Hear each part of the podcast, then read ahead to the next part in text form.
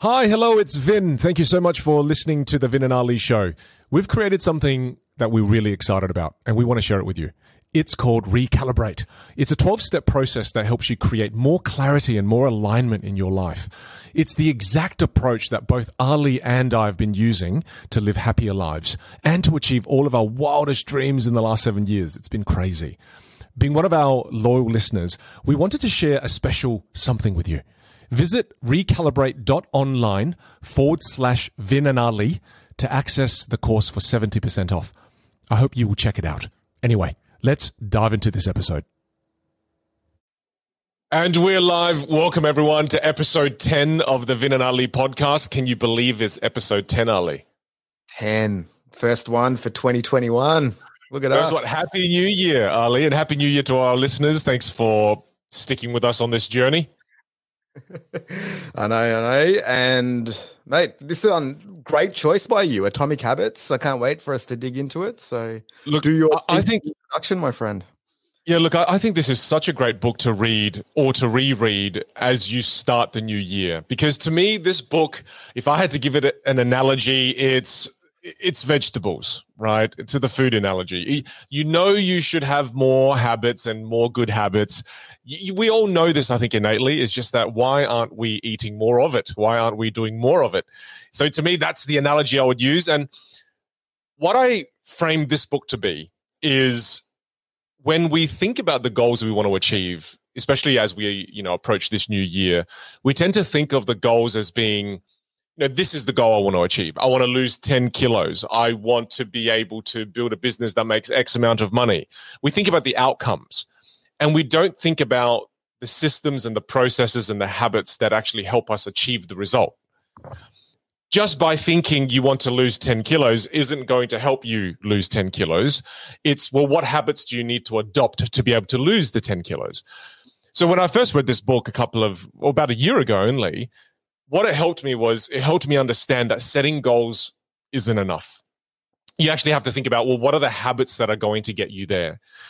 And to me, I, actually never made the connection, funny enough, about a year ago, I never made the connection of, oh, habits are the systems that get you to the result. I just didn't think of it like that. I just thought, oh, habits are a nice to have, not a must have, but a nice to have. So habits ensure you to achieve the outcomes you want to achieve. And this book breaks down exactly how to do it, it, how to get the right habits going, how to get rid of bad habits, how to make habits sticky, how to make them permanent. So that's what this book to me, if I had to summarize it, is about. It teaches you how to achieve your goals. Love it. Vegetables. Uh, yeah, vegetables. Perfect, perfect, food analogy to start off the year. I, I agree. I, I, think you hit on the one of the biggest points that I took away from it was the systemization of your habits. And what I really liked about this book is it made habit implementation really simple and it tries to make it as easy and as clear as possible. Whereas when you mm. speak to a lot of people about habits and how, how, do you design your habits, and when people start, they do their New Year's resolutions. I think the big reason why habits fail and resolutions fail is because it starts getting overwhelming. It becomes a chore. So this thing that you're meant to be doing that's going to improve yourself and improve some of the outcomes actually ends up putting pressure on people. And I think that's one of the biggest reasons why a lot of people bail on the habits. And I know I've done it previously where it, you string five, six, seven days with a habit. Then on day eight, something else comes up that habit feels like a chore. You're like, oh, why did I even pick that habit? Life was better before I introduced that into my life. Exercising is pointless. and you start building this narrative around all these awesome reasons why we should bail on the habit that we were so excited about one week ago. And this book has some really cool practical applications on how to implement those habits. Well, the example I think we should go to that this book mentions, that I remember reading this in another book as well, but it was the whole story behind that coach for the UK cyclist team. So this book was mentioning how for, for, for, a number of years the UK cyclist team, cycling team, weren't able to win a gold medal or weren't able to win the was it Tour de France? tour. Tour de France. Yeah, Yeah, Tour de great France, right. sporting knowledge. Yeah, there you go. So they weren't able to win this for the life of them until they got this coach that then came in. And instead of giving them habits that were very difficult, like you said, when a habit is difficult, we tend to fall off the bandwagon. This coach just said, look, we're going to look at every single facet of cycling and we're going to improve it by 1%. We're going to introduce habits that improve it by 1%. For example, when you go on the cycle cycling tours, you, we're going to get you to bring your own pillow instead of using a pillow that the hotel provides. A 1% improvement in rest. We're going to fix the seat by 1%, make it just a little bit more comfortable. You know, we everything. So so they, they started implementing all these 1% things that allowed the cyclists to be able to then ultimately win the Tour de France, right?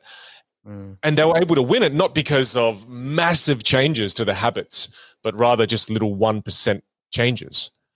And Mm. and I think that was one of the first things that when I read about it, it, it gave me a sense of relief because when I started writing down my goals this year, I initially forgot about this book and I started writing down very big things that I had to do. Things that were extremely difficult, uh, uh, you know, almost nauseating to even think about. But then, What- as I read this book, one that you put Yeah, down Ex- or exercising, exercising, right? So I, this is what I wrote. So to me, I wanted to lose six kilos, and I wrote the way you're going to do that is you're going to exercise five times a week, and then each time you exercise, it's going to be for an hour. And I just went, whoa! Just looking at that makes me feel tired. Looking at that gives me a cramp. So then I thought, okay, I'm going to make it less. So I dropped it down to 30 minutes for three times a week, right? And then you build up, right? So to me, I, I lessened it, I made it more attractive. And that's a huge part of making a habit stick is you've got to want to do it as well. You can't, you know, imagine imagine using the the cycling analogy. Imagine you had to bring your own mattress on the flight, you had to bring your own bedding, you had to bring your own pillow, and you had to bring your own blanket. And you can't even fit that in a suitcase. That's ridiculous, right? So to start off and to make it sticky, it's also got to be attractive and it's got to be easy. Mhm. And I think I think it's worthwhile going through, you know, the formula that he created, right? Yeah, And and, and the formula that James talks about is well, the first law of behavior change is you've got to make it super obvious.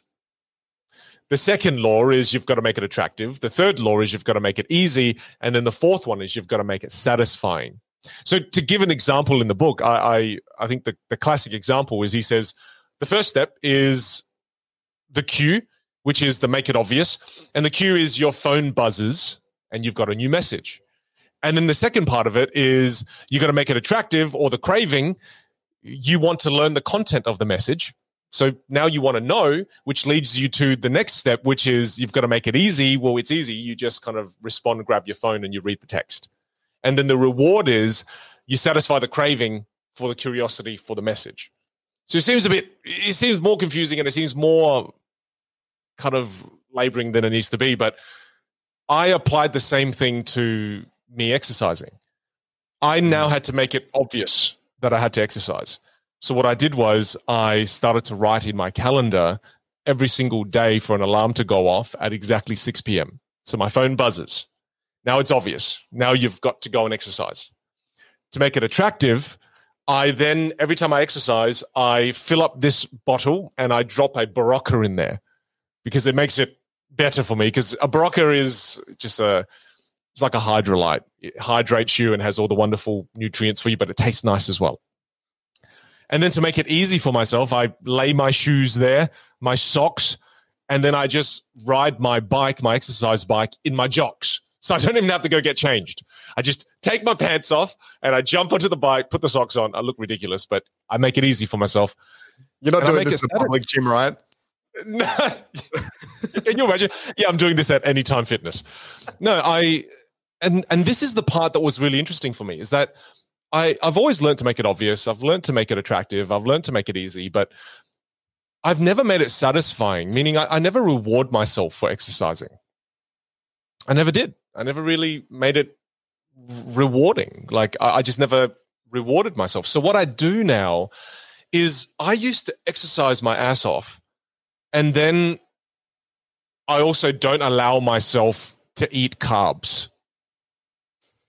and like what a punishment that was to exercise to me was a punishment so now when i exercise i'm like you know what if i if i work really hard in this and i burn 350 calories in in 30 minutes i'm going to eat carbs mm. you know so, so to me I've, got, I've i feel like i've finally got that full cycle of a habit now which is why i've been still sticking to the exercise program and we're on the 21st of january right so so to me that was a really cool formula to apply. Make it obvious, make it attractive, make it easy, and make it satisfying. So I follow that now. I was missing the last step for a long time. Yeah. I think the last step's the key one. And a lot of rewarding high performers satisfying. Yeah, miss that last step. Or or we reward before we do the habit. Go the other way a lot of the times where uh, I'll go have this coffee and then I'll work out afterwards to work it off. Where I don't think that works all that effectively either. But th- that's awesome, and I think such a cool breakdown of how you've implemented that habit. So thanks for sharing that. yeah, yeah. Well, I, I think it's it's such a powerful formula that if you're missing one of the components, like if you don't make it obvious, you know, mm. if, if your phone doesn't buzz to let you know that you should be exercising, it's so easy just not to do it. Yeah right? Or, if you don't make it attractive, you know, if you, if you don't have something that's fun or something that you like, mm. you just won't do it. Yeah, I think there's two other bits that I, I don't. The book doesn't explore it too much, but the narrative and the story that we tell ourselves about implementing a habit is very important because is this the identity part? Well, yeah, probably identity, but also maybe belief systems around habits. Because I remember researching habits probably four or five years ago because I had pretty bad habits and I needed to change some of the bad ones, implement some of the good ones. And then you'd read the books. Like I think there's a couple of really good ones The Power of Habit, mm. this one, trying to think a few others. I think even books like The Four Hour Work Week are pretty great in terms of management and productivity. But looking at that research, it became pretty common that yeah, high, if you want to get success and high performance in any field, it's the repetitive actions and the combination of the one-off actions that then get you there. And mm. I remember trying a couple of those habits. So the big ones that always come up in most of the books is you have to wake up before 6 a.m. You have to exercise. You have to eat well. You have to meditate. You have to, there's probably seven to 10 that are pretty common journaling, uh, making your to-do list. They're relatively consistent. Hmm. And mm. I remember try, you'd go down that path, and I think I'd start every year, and I'd have this checklist of like 11 habits that I had to do by 12 p.m. And it was just too much. It became overwhelming. But then I started putting a bit of a narrative towards the really important ones. So similar to hmm. exercising, it's you've got this goal, you've got it set up really well. But if you don't believe in the story of why it's important for you to exercise, there's a greater mm. chance that I think that habit will fail. And I can't remember who it was, but they had, they had an example with Oprah. And they were like, you look at Oprah and how successful she's been in so many different areas, whether, yeah. you know, what amazing impact, talk show host, billionaire, all these other bits and pieces. But this person, when they were talking about it, they were saying the one thing that Oprah always struggled with was her diet and mm. weight. And the theory was that a lot of that was when she's doing the talk show host, the impact, the education, the thought leadership side of it. She's got such a big narrative around how important it is and why it makes a difference. And the theory was that it just didn't have enough of a story. So that was the easy one to then rebound back from. And that's true or not. But I just remember thinking after that point that, all right, well, if I'm going to implement a habit or any big action that's going to require a fair bit of energy, time, and effort, let's really write out a paragraph or a couple of paragraphs of a story of why this is important. And the, that's helped a lot with key habit changes. Like I used to drink and smoke cigarettes um, three, four years ago. And that was one of the big ones where you'd try and, you know, you'd say, oh, I'm going to quit this week. I won't do it. You do two, three months, whatever it was. But then when you, when I really fleshed out a narrative like, and a couple of triggering events like the kids coming up and being like, oh, will smoking kill you? Is this something that's going to happen? It's like, all right, well, I don't want you to die, dad. It's like, all right, well, there's a pretty good narrative thing to then write down. But when you see it on paper and you can give yourself four or five different reasons of why I shouldn't do that habit, I think it just. Well, did you write it. that? Did you write it down? What was the one yeah, for smoking for you? Yeah, for so with smoking, it was a couple of bits and pieces. It was obviously health. Uh, being a dad, being there for the kids. Like I wouldn't want that to be the reason why life was cut short, or at least do my mm. best to avoid that. Uh, there was finances. I think just being in the business world, like the, I think the social acceptability of smoking cigarettes was something yeah. where you just never wanted to go into a meeting or into a social situation. The other thing was as well is for me, smoking and drinking were really linked together. So I don't think I could have left either of them apart mm. without both of them going at the same time. And well, that's that, I mean, this book talks about that concept too. How some habits are linked to certain actions. Some habits are linked to another habit. You know, yep. it's easy for you to, you know, when you have a beer, it's easy to want to smoke, right? Often 100%. you have to get rid of both they're an amazing combination together. So it's uh, and it makes it a lot easier. Like if yeah. If you, for me, there was no point doing one or the other, like being a social yeah. smoker, because I could have set up some system where, okay, well, I'll have one cigarette a month when I'm out at a party, or I'll have two beers, whatever it is. I don't think I nearly had to go all or nothing on it. And it was more also around, I wanted to prove to myself that I could do something that was the most ingrained habit because we grew up mm. in the mm. hills in Melbourne. We started drinking and smoking when we were 12 years old. So to oh, me, man. it was it was one of those bits and pieces. It was just so embedded as a behavior from a young age. My parents smoked in the mm. house, like like it's just been around there the whole time. So I'm like, all right, well, I have to prove. I think to myself that okay, if I want to do this in the entrepreneurship world or whatever it is, to me that was linked in a way. It was like, all right, well, let's go and actually do one of the hardest things uh, that I can imagine. And if I can do that for a year or two, then the other stuff should be pretty easy. And it's funny you talk about that because I'm, I was trying to the whole time thinking, well, I was trying to think about is there another habit of mine that is linked to something else that for me to be able to get rid of means you have to get rid of both, or maybe sometimes for some people it's mm. three things, you, or maybe four things or five things. You have to get rid of the whole thing because yeah. that's interesting. We we often isolate, right? We often go, "Oh, I just want to get rid of this." Yeah. Or I just want to stop.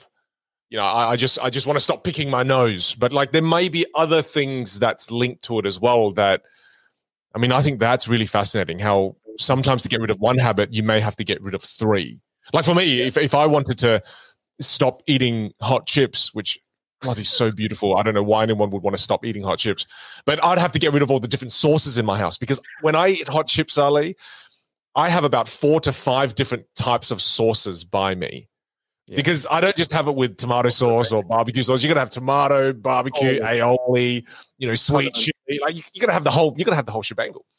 Yep. So, but then to me, I have to get rid of all of that, and then also the chicken salt. You have to get rid of all of that because if I have any of those in my house, it tends to be paired with the other, right? Yeah, that's interesting. That's really interesting. But I but I think you're on the edge of talking about how your habits define you as a person and how your habits are actually linked to you as your identity because you were saying i wanted to become this business person this entrepreneur and to become this entrepreneur i couldn't possibly have those habits and that's almost linked to the identity right because if i'm this person i wouldn't be doing these things Mm-hmm. So, and this book talks yeah. about that. And I, I think that's a topic we should talk about because, you know, such a huge part of goal setting that you've taught me is you've got to make sure your goals align with your values. And one of the biggest reasons I became uber unhappy uh, in 2019 was because my goals were not aligned with my values. I was achieving for all these, I was striving for all these different goals, but it wasn't aligned with my values. And I think one of the best ways to determine what your values are is to go, what are the actions you're repeating on a weekly basis? Because whatever actions you're currently repeating, that's your values. Whether it's the values you want to be the values that, you know, represent you or not, that's what they currently are. Hmm. You know, a lot of people say, oh, family is a huge part of you know it's a big value of mine well what actions in the last week have you taken to prove that that truly is a value of yours or is it just the value you wish you had or you would like to have so I've always wondered what was the best way to identify what your current values are. And I think if you started tracking all of your actions just for a week, you would be able to very quickly identify well, what are your actual values that you're applying and you're doing and yep. you're living. Yeah, for sure. Uh, I think with culture and values, it's always that case. It's we can wish that we want to be something, but yeah, the actions are the real definition of what that is. I, I love that you mentioned tracking. Uh, I think we I don't know if you want to dig into it now or we go through a little bit more of the book, but let's yeah, well, let's do, let's, let's do, do it. Let's just so, do tracking. Look, I think fundamentally, I think tracking is nearly the most important part of any behavioral change if yeah. you want to sustain it. And we've spoken about this a couple of times. I think it's around some sort of simple tracking tool. Like I use Evernote, where last four or five years, pretty much log most actions. It's like a mini journal. It's got my habit checklist sort of in there. Uh, that's just a system. And, and the best thing about that is you get three, four, five years of data. So then you can also see, all right, well, in 2018, I remember being in a really good space. What was I doing? What were the actions that were taking place at that time? What was my mindset like? What was I working on? And you can nearly refine some of that form, call it. And I know a lot of professional athletes use similar journaling tools where they'll log every practice session, uh, we do it in the business world where performance is recorded in the corporate world. So why not implement the same thing in our personal lives? And you can keep it pretty simple. Like it can just be as simple. Like I know you showed me earlier, you sent me a photo of your calendar where you've got, yeah, you've got uh, the the check mark. I, know a lot of people yeah. will do it on a post-it note. They'll have yeah. three to five things that are mandatory for that day, and then they just keep a big pile of the post-it notes with the date at the top. So there's a lot of different ways, but I think just as a recommendation, doing some sort of tracking tool or implementing some sort of tracking tool, and that's actually a habit that you've then got to yeah. ingrain. And that's the biggest thing when I speak to people about changing a behavior. They're like, oh, well, how did you change that behavior? How did you go about it? I think tracking is nearly that systemization tool that helps it the most. Well, what's really interesting about tracking is it almost gamifies it and makes you stick to it more.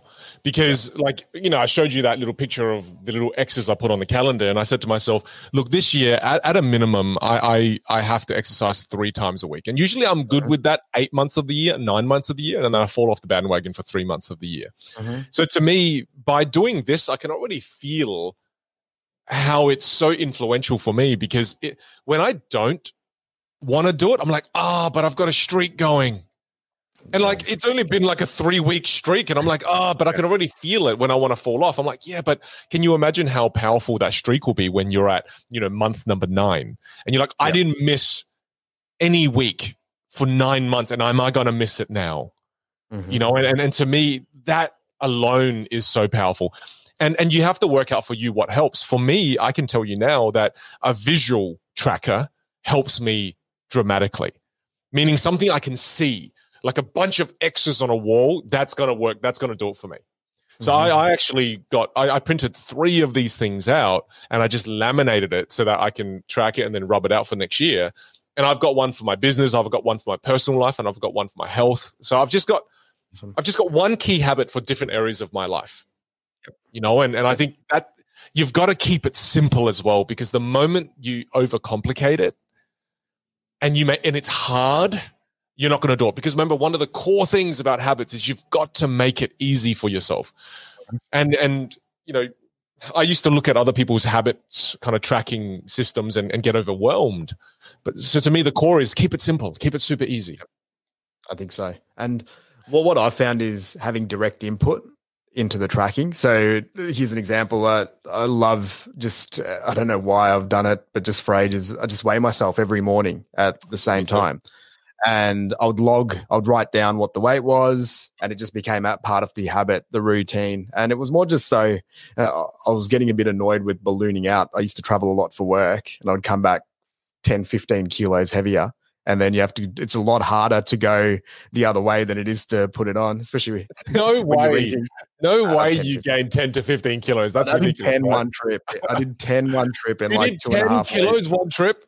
Yeah it was crazy. And i'm a pretty that little is, guy too so it looked ridiculous uh, i was in malaysia at the time and there was nothing else to do other than just eat every day so but, uh, but also when you're in malaysia food is it's a third of the price, right? So you know, yeah. When, when I when I go to Malaysia, I buy three main courses because I'm like, well, you can. It's only a third of the price. Means I have to buy three main courses.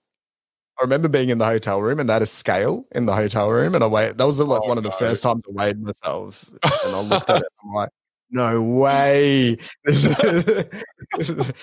crazy. So, so I think after that, it planted the idea of all right. Well, there's a simple way here, just by tracking that number.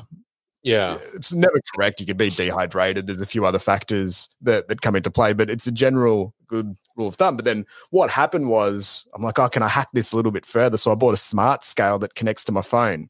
But oh. that was awesome because now it gives you more metrics like body fat percentage mm. and all these other bits and pieces. But what I realized was that I wasn't actually writing the weight down and I wasn't looking at it. So I've got this scale and I'm like, ah, oh, the metrics are going up. But there was something psychologically of when I would write it down in my notes or in Evernote, mm.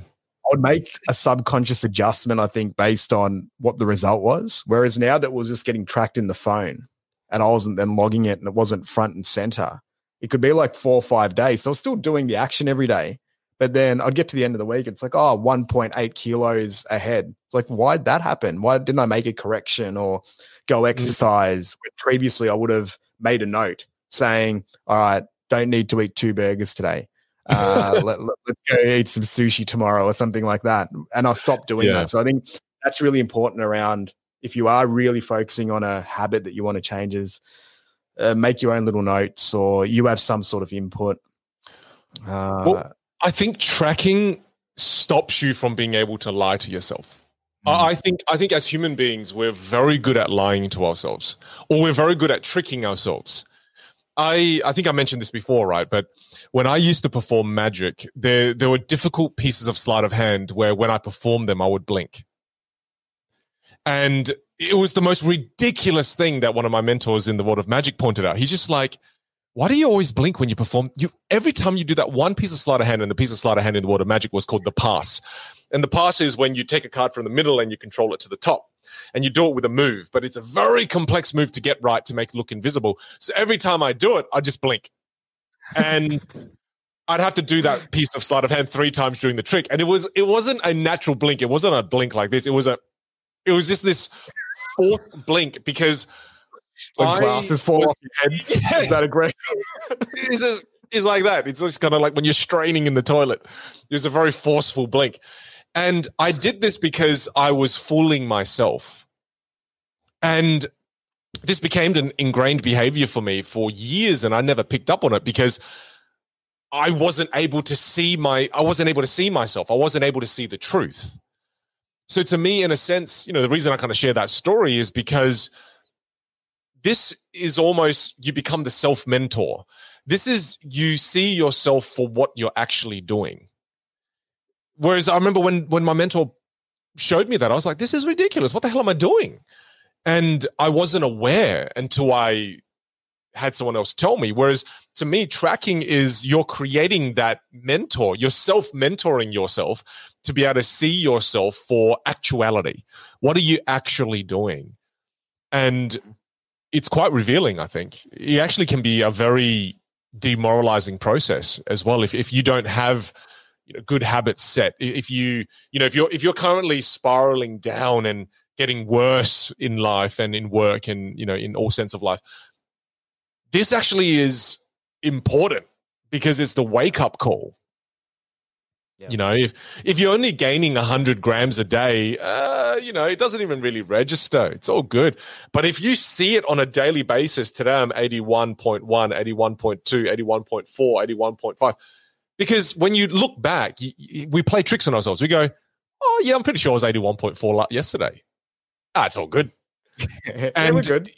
Yeah, we just we're all good. It's all good. I can still eat two burgers today, and then you look at it again tomorrow. It's eighty four, you know, eighty one point four five. You go, no, I was eighty one point four yesterday. It's all good, same thing. So I think I think we're very good at letting ourselves off the hook. We're very good at blinking or turning a blind eye to things, and tracking doesn't allow that to happen. Mm-hmm. Yeah. Well, what you're yeah. saying there, it's it's creating self accountability systems because you if you think with if you think about most, it's a lot easier to be accountable when you've got social pressure.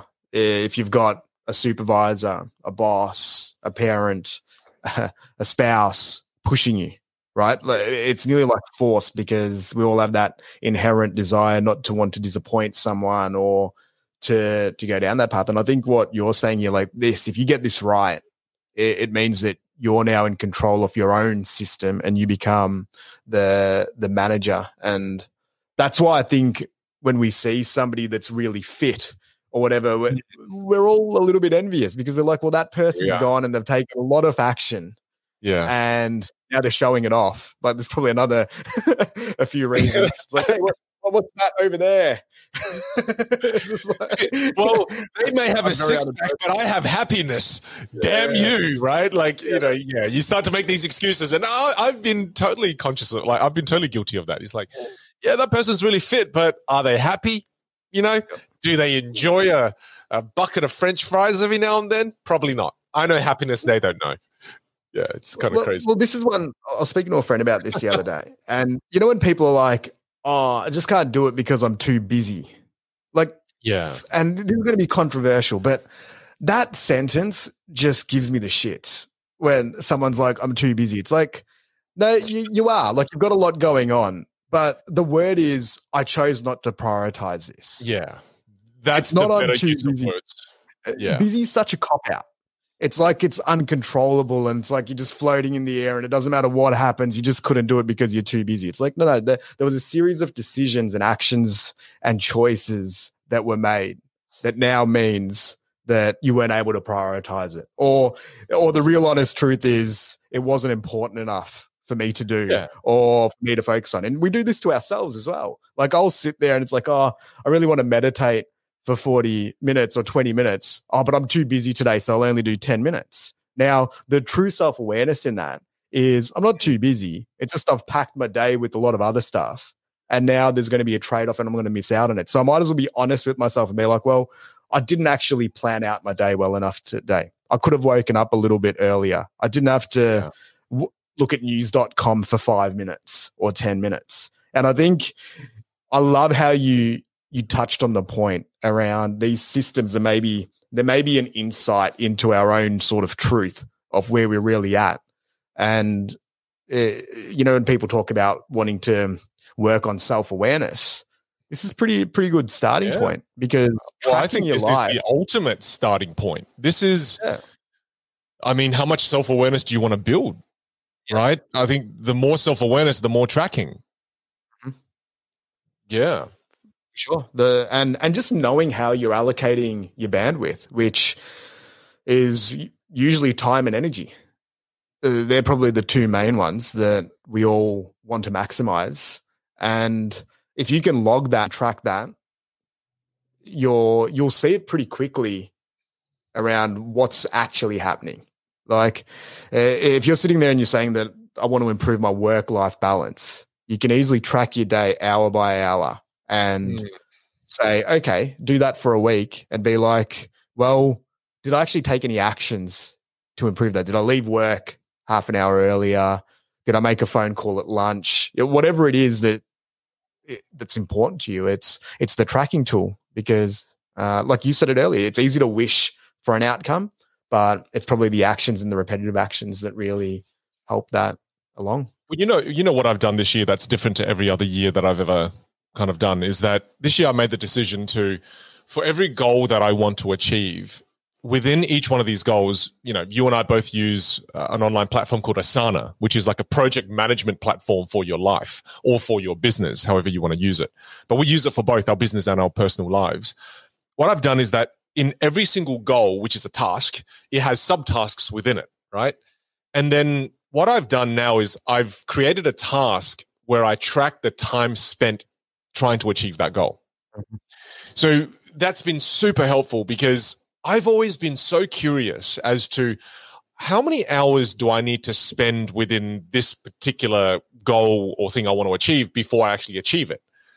And and I just wanted to to to track this. I mean, even something simple as uh, this year I want to learn how to become a better dad, right? And I think this is something all dads want to learn to do. But how much time are you doing How, how much time are you spending trying to become a better dad? So the other day, I sat down to brainstorm different things I can do with Xander. I logged it. I said, you know, I, you know, I said to Google, set a timer for 30 minutes. So within those 30 minutes, I spent researching online. What are the things we could do in South Australia? What are some things we could do outdoors, indoors? And I logged it. So every time I'm actively doing something that moves me towards one of my goals, I just log the time. So I just say I did 30 minutes that day for that. And that's helped me feel better about myself because it means that I'm not just saying I want to be a better dad, I'm acting out those values. So to me, habits strengthen strengthens your values, therefore strengthens your identity.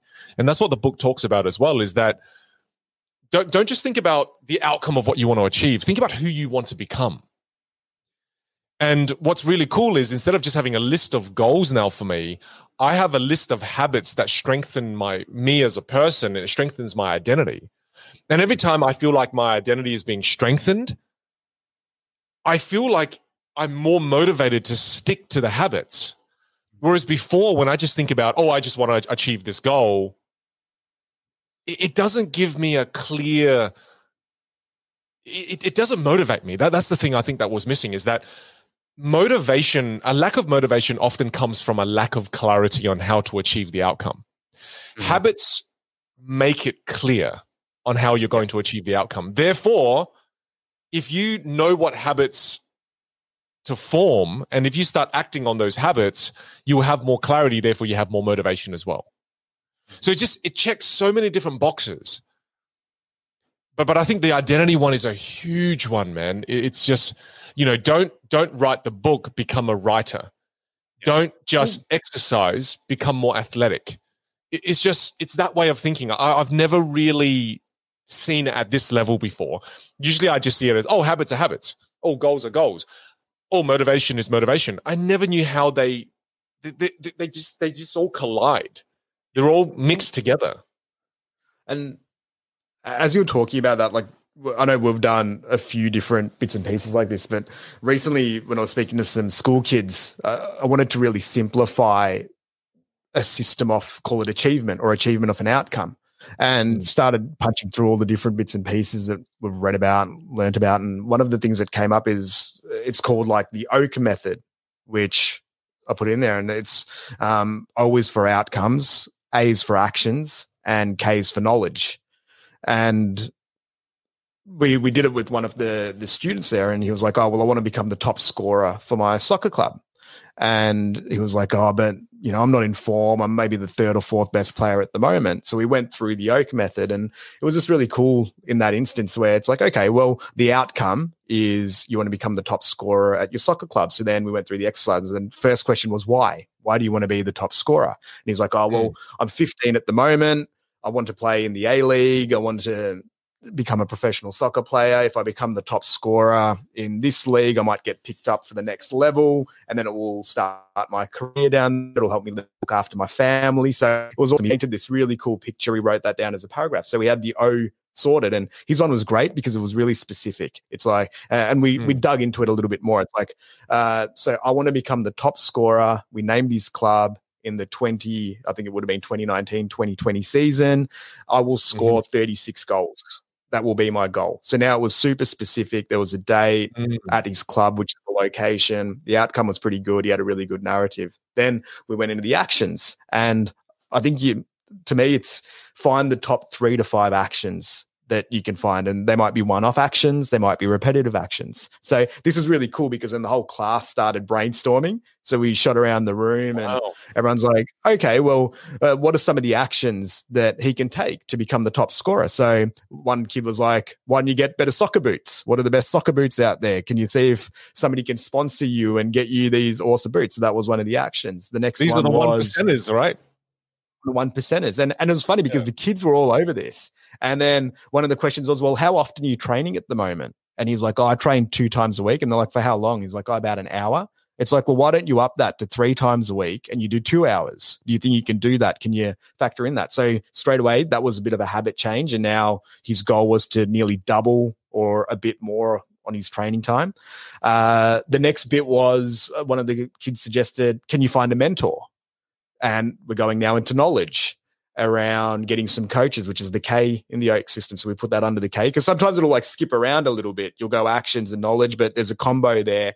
So then he shot off some names, like two or three people, and his action was to email three of these coaches uh, that he admired that were really good strikers that he knew that could help him along. So all of a sudden, there was a few other bits and pieces, but this picture's now being painted where at the start of that exercise 10 minutes earlier, he had he had a goal and an ambition of wanting to achieve that outcome. 10 minutes later, he mm. had specificity around what that goal was. He had three to five really good actions. Out of those three to five actions, I think one or two would have been habits around training and practice and getting a routine in. And then he had knowledge, which was getting some mentorship, some coaching, reading a couple of books on striking. So it, it just provided him with this like action plan and, and a really nice picture. And then at the end of it, you know, the question was asked, well, it's like, how confident are you that you think you can achieve that goal this year? And he's like, oh, well, way more confident than than what I was um, previously.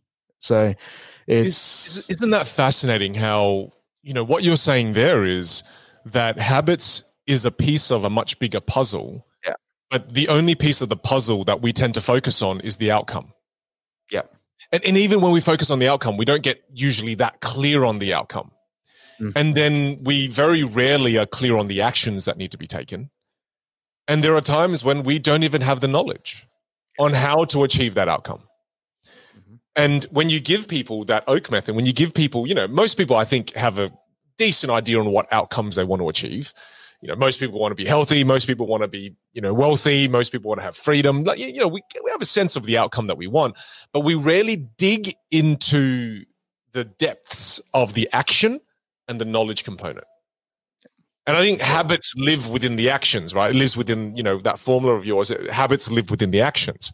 They're in the actions, yeah. And, and I think that's such a great kind of umbrella to look at is that for you to achieve the things you want to achieve this year, you've got to have the knowledge on how you're going to do it. Then you need to know exactly what actions and how you're going to do it. Then you need to form within the actions the habits that happen weekly, daily, that actually move you towards the outcome every day. And here's the other thing that's interesting is that a lot of the times, if you just focus on the outcome, you don't enjoy the journey. And that's another big reason why people don't achieve the outcome is because, well, the whole bloody journey wasn't enjoyable. A, probably because they were trying random actions and then as a result never led to the outcome, or they actually don't fall in love with the actions and the whole journey is miserable until they achieve the outcome and then once they achieve the outcome it's momentary happiness and then again it's it's it's it's, it's suffering again after that. You know there, there was a really good um, quote on happiness. This is what that i want to bring up that the author kind of quoted. And the author said happiness is a state you enter when you no longer want to change your state.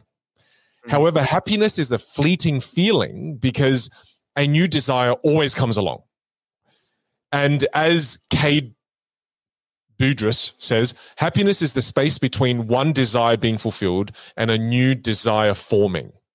Likewise, suffering is the space between craving a change in state and getting it. So, what's, what's really interesting is what he's saying is that, first of all, happiness is when you don't have a desire to change state right? So that means you can be happy potentially while doing the habits. If and that's if you enjoy it. But that's if you you somehow make it attractive, you make it easy, you make it you know, if you fo- if you follow the author's process and if you somehow can well and, and this is kind of a whole bunch of thoughts coming to my mind at the same time, but it's like the difference between people who enjoy the journey and people who don't is there are people who actually create habits that they can fall in love with. Whereas people who don't, and I think I fell victim to this, is that I didn't enjoy some of the process. And as a result, I only wanted the outcome. You know, one of the primary reasons, Ali, why I was changing my backdrop and my backdrop looks different again today is because I want to make this journey enjoyable. And one of my values is I love tinkering. I love hacking. I love doing little things. I love I, I love working on things, which is why we called one of my values tinkering, right? So to me, I said I wanted to make this podcast more enjoyable for myself and and to bring more joy and happiness for me. So I started unplugging stuff, replugging things, recabling, you know, redesigning, and I enjoyed it more. It made this morning a lot more enjoyable for me. Like I didn't, I didn't want a change in state. I, I loved the process of tinkering. Yep. So to me, I don't know. I, I just thought, wow, what a what a profound explanation and definition of happiness is that you're in a happy state when you no longer want to change your state. When you're okay with just being and doing what you're doing, that's when you're happy. And the mm-hmm. moment you want a change of state, that's when you suffer. Yeah. Uh, happiness is such an interesting topic too. Like yeah, you, what would be this is one that I've always struggled to define really clearly because I don't think there's one fixed definition and the concept of happiness is so relative to an individual. To you, what is happiness? Like if you're sitting there and you're, oh, I, happy. I think the reason why this stuck out to me so much is because this is how I would define happiness for me. Yeah. I'm the happiest when I don't feel the need to change what I'm currently doing. You know, mm. for for example, I one of one of my most happiest memories or one of my most happiest things to do is sit in the garden with my friends while our kids are playing together when when when that's happening and i hear the soundtrack of children having fun and conversations happening in the background between people you love there is no desire for anything to change there. I don't want to change anything. I want to just sit and be. And that's one of the areas of my life when i'm the happiest is when and, and again it's true because i don't want anything to change. Another example for me and i'd love to hear some of your examples too ali. Another example for me is when i'm being creative like this year i've scheduled time to not be productive in that hour but just to be creative in that hour. And that came from, as a result of us reading brene brown's book about when are you scheduling time for play and when are you scheduling time for creativity. So now i've scheduled three hours a week for creativity and i just sit just to be creative. Just create. Just let things come to and i'm so happy in those moments because i'm like i can see the timer is running down but i, I don't want to stop being creative. I just I, I don't want to change state so that to me is is uh, how I define it. Can you share how you define it in some examples of when you're happiest? You're your happiest. Yeah, and uh, I think it's for me, it's very much around alignment and alignment with the values. So we spoke about that. We keep going back, I think, to the value system and what's important, and and I think the val- our values do change; they evolve uh, over a period of time. But for me, it's uh, it's if I'm doing things that are linked to freedom, which I've got a definition for, which is around time and energy and creativity and action is one of my big topics and probably connection and impact, uh, doing things, spending time with people where, uh, it's, there's a good like energy level. It's inspiring, you know, whether that's with family, it's with friends, it's with colleagues. Then the last one's memorable moments and experiences. So for me, that's how I've got happiness essentially defined um and that's do all of those things have to be checked do all of them have to be checked no, in order for you to feel no. happiness I think it's uh no, not at all. Uh, sometimes it can be one, and it can be a very small mm-hmm. area that sits within any of those three areas. Uh, but I've found that the real awesome, memorable bits that I'll be writing about, they're usually ticking two or three bits and pieces. So an example would have been, mm. uh, we went, we had a golf trip down to Tasmania the other week. That just ticks so many boxes. It's like there's travel, there's golf, there's freedom to just sort of uh, interact with people, really good crew of people. Like I was there with three, four really good friends, good conversations. Like the whole thing was just ticking so many off those boxes across all three of those areas. You know, we even got some really good work done. Like there's there's all these bits and pieces. So if I'm looking at that as an overview, I'm like, wow, that's a that's a right up there. That's like a nine or a ten uh, mm. in terms of hitting that happiness box. Uh, you know, th- things like doing this podcast is like that, where we get to tick like impact, connection, hanging out, learning. So, it, because then each of those three categories have like five or six little subcategories underneath there. And yeah, that's what I'm trying to do designing a life where most of the things that happen in life are linked to those areas is to me happy, I'd say. And, and, I think the definition you gave was very specific, right? I, I, think it's so important for people to work out what their specific definition of happiness is or what buckets make them happy. And what I was talking about before was a very high level of what happiness is, right? I think yours is a very on the ground, pragmatic, tactical, because now that you know what actions make you happy, when you do them, you're aware that you're happy, therefore, you're more likely to feel happy as well. Whereas a lot of the times, if you don't have awareness on what makes you happy, you could be happy and not know it. Like, I wonder if that is actually possible. Because yeah. when you are not aware of what makes you feel, mm. or however you define as happiness, you could be happy for a big chunk of time and yep. not even be aware of it. And then ultimately feel like, oh, I'm never happy. But you were. You were just happy you know, just last weekend when you're with your friends, right? So to me, the awareness of what makes us feel happy is so important, and and and the self definition of it, I think, is really important as well. Because if you don't define it, how will you know if you ever attain it? Yeah, and I think yeah. that's maybe where I think it goes into the realm of being an emotional feeling and being sensitive to it, because yeah. you could also then be doing like right now. I use the example of the golf trip yeah. You could be doing that same activity, but being completely miserable throughout the entire thing if a few conditions aren't met. And to me, those conditions, and if we go to the next level off it, it's our inner state or energy levels or vibes or feelings, whatever you want to call it. Like we, we mm-hmm. spoke about this earlier. Like if I'm looking at it nowadays, for me, the the perfect day isn't necessarily just the actions and the outcomes and what happened it's usually driven by an internal feeling of, all right, well, I've got two little checkpoints that I'm looking at. And to me, it sounds a little bit abstract, but is time going slow? Which mm-hmm. to me means, you know, do I feel rushed? Am I agitated? Is there too much mental chatter? So if I can sit there at any given moment and be like, all right, well, time feels like it's going pretty slow right now, that's ticking a really big box. And then the other one is, all right, well, uh, did I put my energy and my energy levels and my actions into things that hit that other box as well, where it generated good feelings? Like, do I feel, was there an element of truth, creativity, genuineness?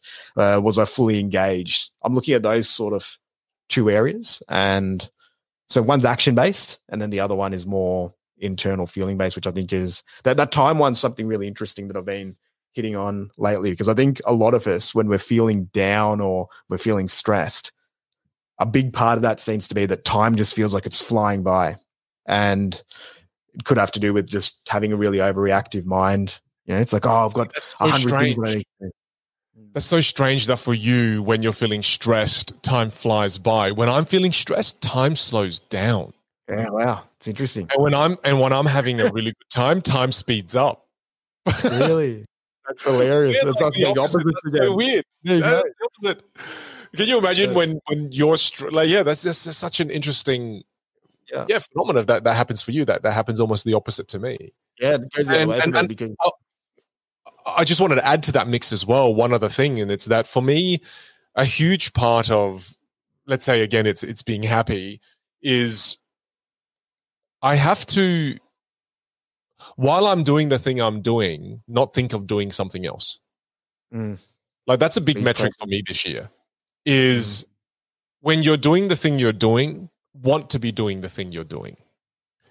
Instead of cool. a huge thing that robs me of happiness is I'm always doing something by going, oh damn it, I should be doing that as well.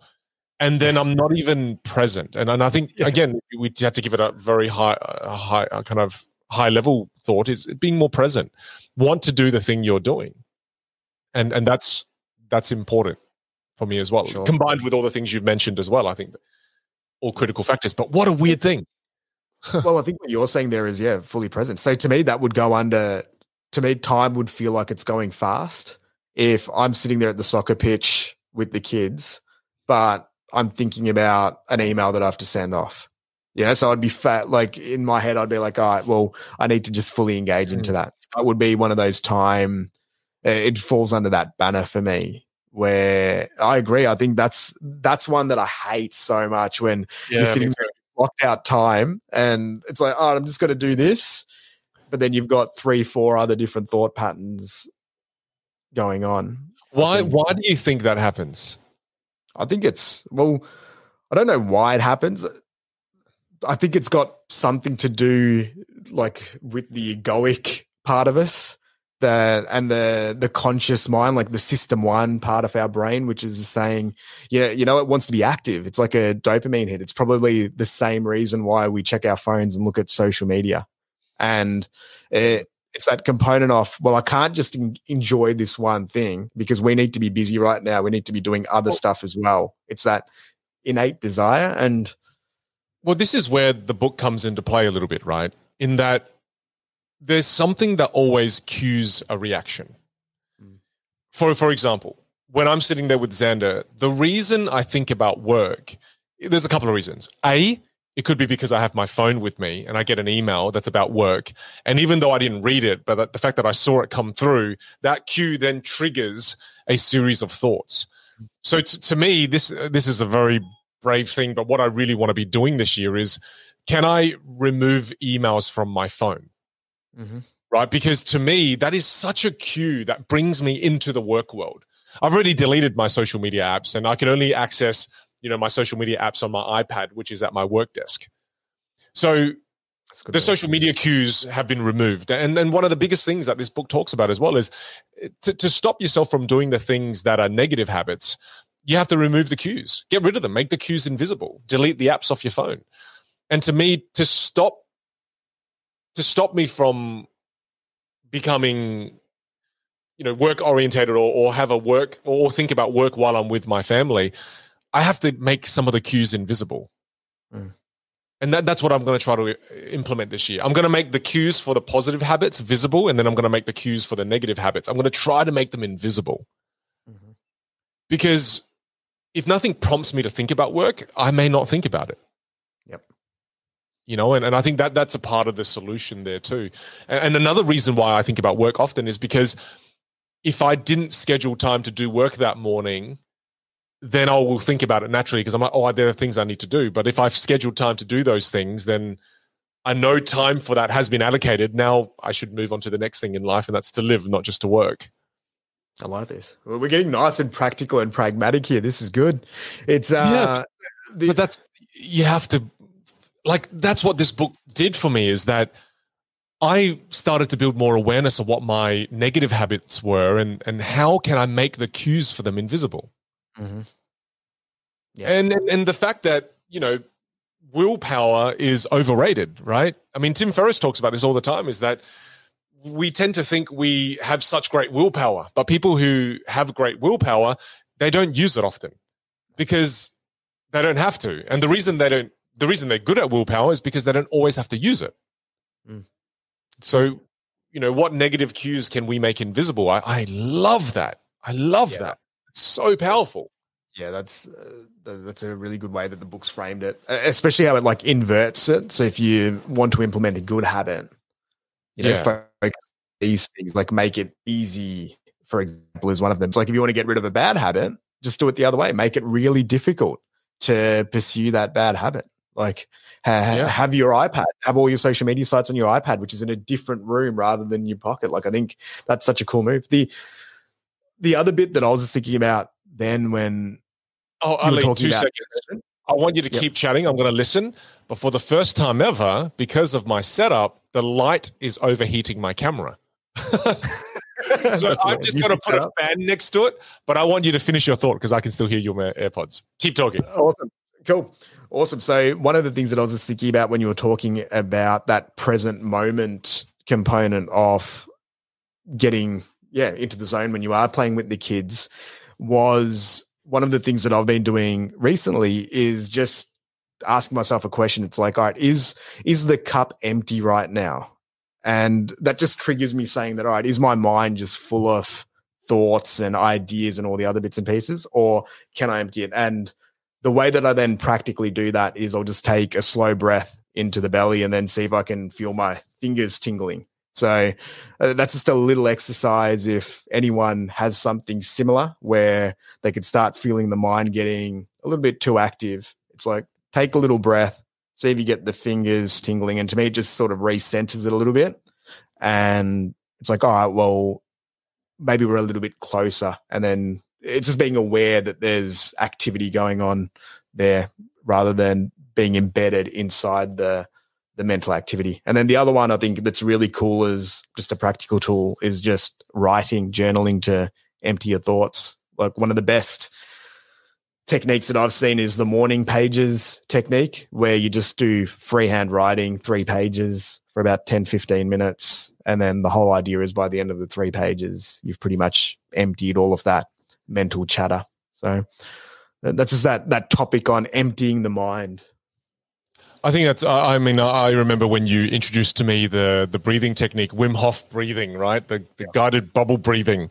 It, it's such a great reset, and it's such a great way to become more present and to become more aware of what you're currently feeling. Because it, you know, it, it's a it's a it's a breathing technique that takes about three to four minutes to complete a cycle.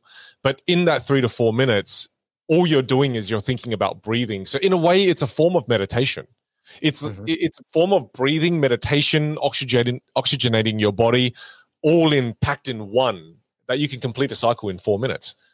Yep. And it's it's I find it's such a great thing. I use it every time before I'm about to do something.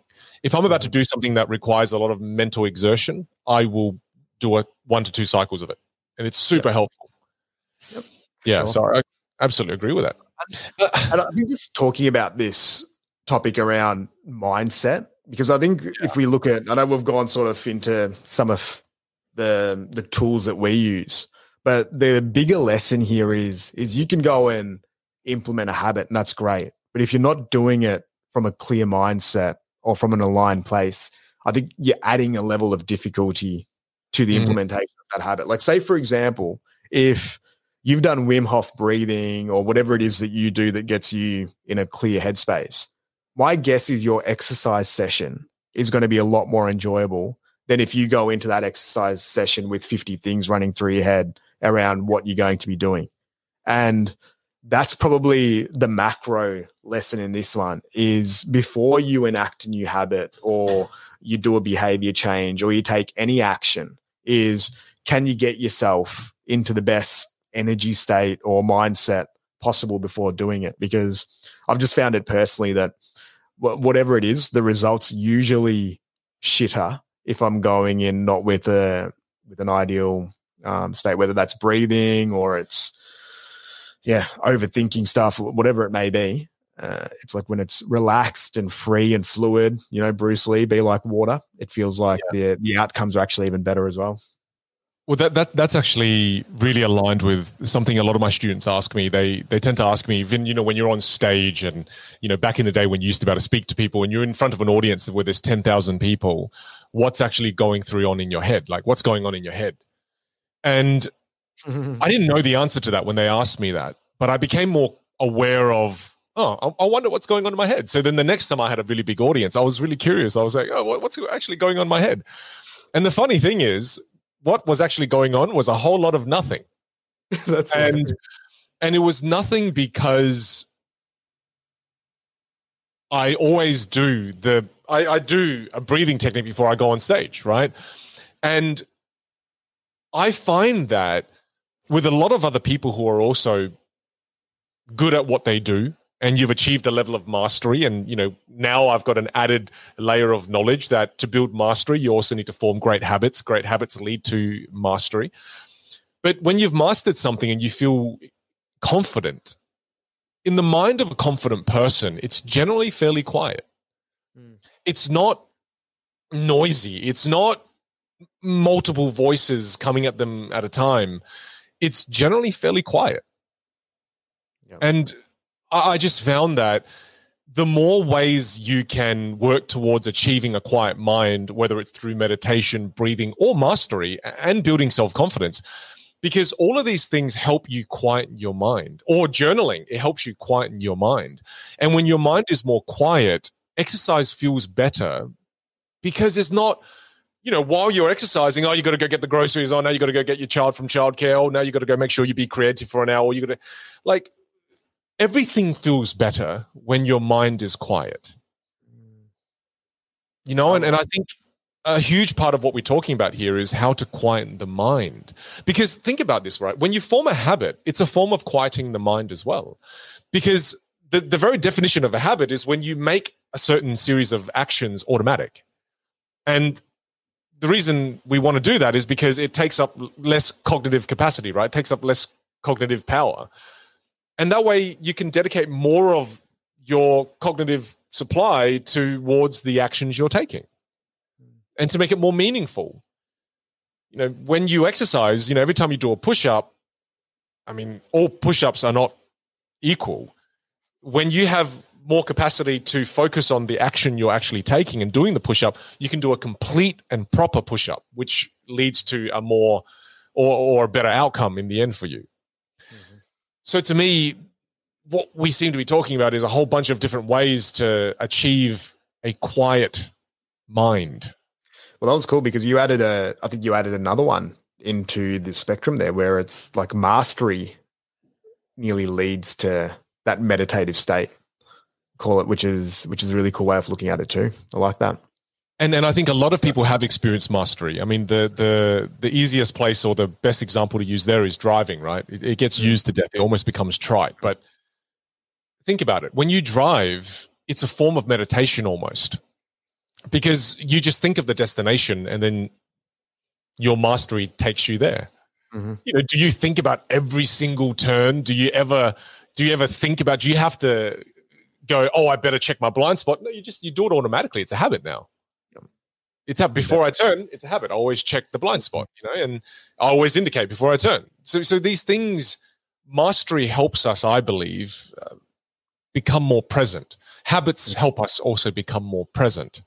Mm-hmm. All of these things help us live more. And I think a lot of the times when people think about habits, the misconception is, oh, if I just fill my life with habits, my life's going to be mundane that's actually not the case. The more habits you have, the more you'll be able to live. Yeah, I like that. I think yeah, because the more present you become. Yeah, that's awesome. Well, one of the bits that just jumped out at me then was you mentioned it earlier around streaks with your habits, mm. and mm. what would be because I know you you're looking at changing a couple at the moment. You mentioned the exercise one. Yeah. What's what's a habit that you would have had that's just ingrained over the last two or three years? And maybe pick a good one, like one that you're actually proud of that you've just done daily for a long period of time and the impact of embedding that habit.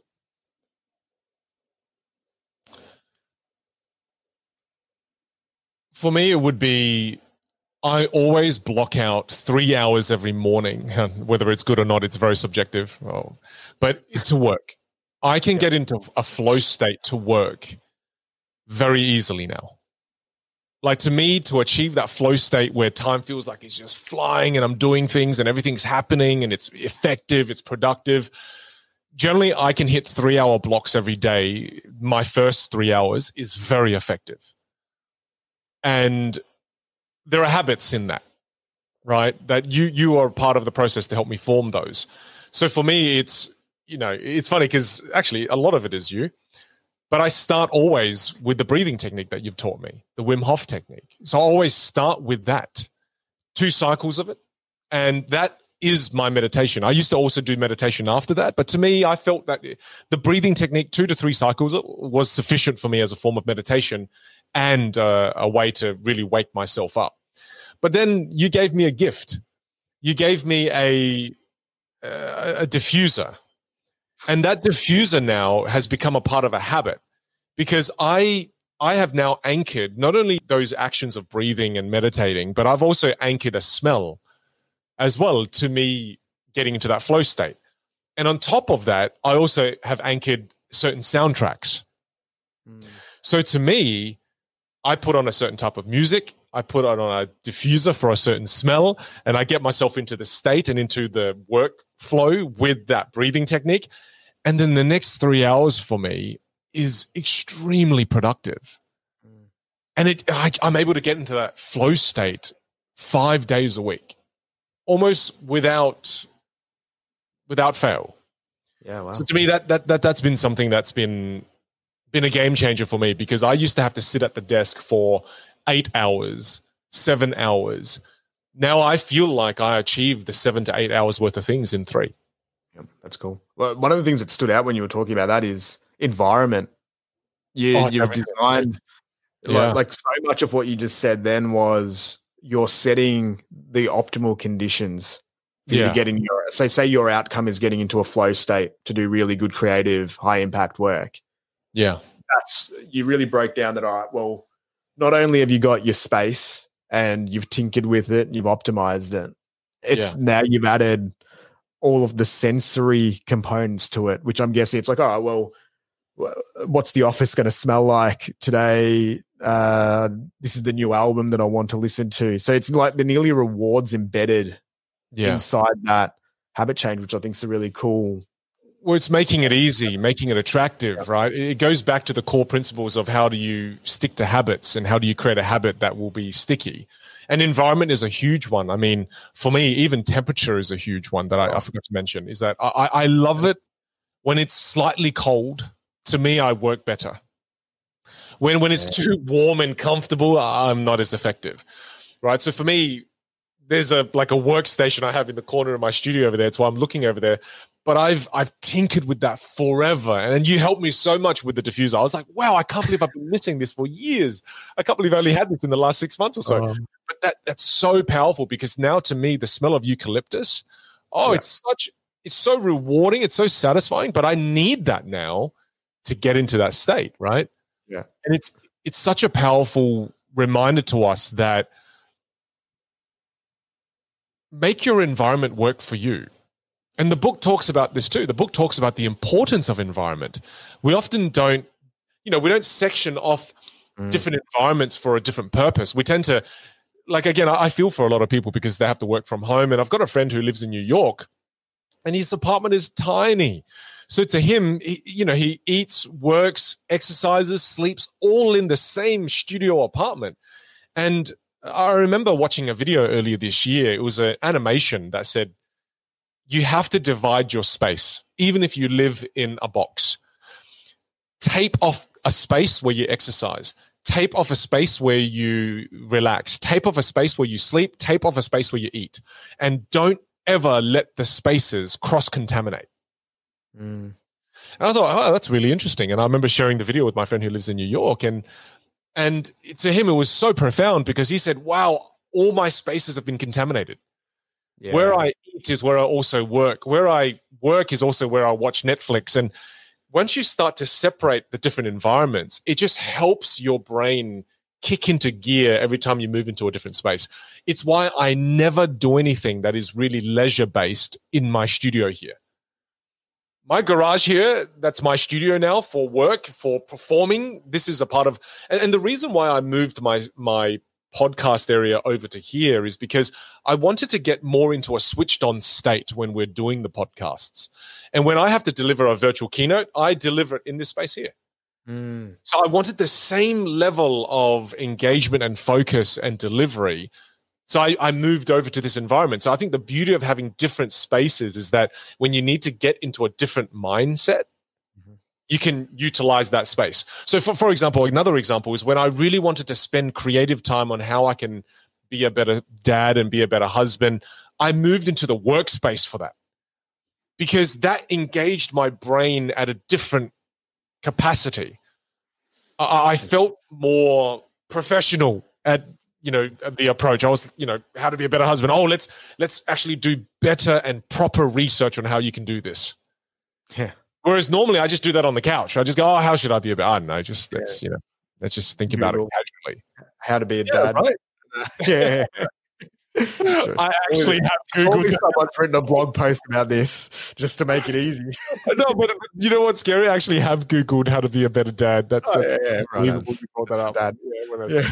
It's Well, the worst links. The things that come up are the worst things. I'm like, oh, this is so cheesy. This is so lame. It's like as the kids are crying, it's like Googling in the corner. How do I be? give us two seconds. I'm just gonna um uh, yep. Would you like a hug? Would you like a hug? Uh, can I give you an ice cream? Oh, uh, it, yeah, that's awesome. I, I, think, I think spaces are a huge component, and environment is a huge component that helps you stick to your habits more. And if you don't have spaces, seriously consider creating spaces for yourself. Space to exercise, a space to sleep more effectively, a space to enjoy yourself. Like create the spaces if you can. Well, another cool exercise is making a list and doing a log of all the spaces and then attaching what happens in those spaces, right? Like for me, uh, I've got a local cafe that I love. So that's the space that I'll always go and try to do my planning at. So when lockdown happened, I'd uh, supplement it. And sometimes, depending on where you are in the world, you'll have to supplement those spaces. But I think it's more around, well, this is the action or the thing that I want to work on, where is that going to happen? Like um, the other week, uh, I, I, picked a space which I love the MCG, the Melbourne Cricket Ground, and there was the Test match cricket there.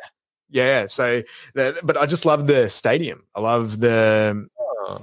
The vibe and the atmosphere oh. that exists within that that is a space. So what I did, wait, wait, wait, wait, wait, hold on. Can you go into the stadium without no, no. the game being on?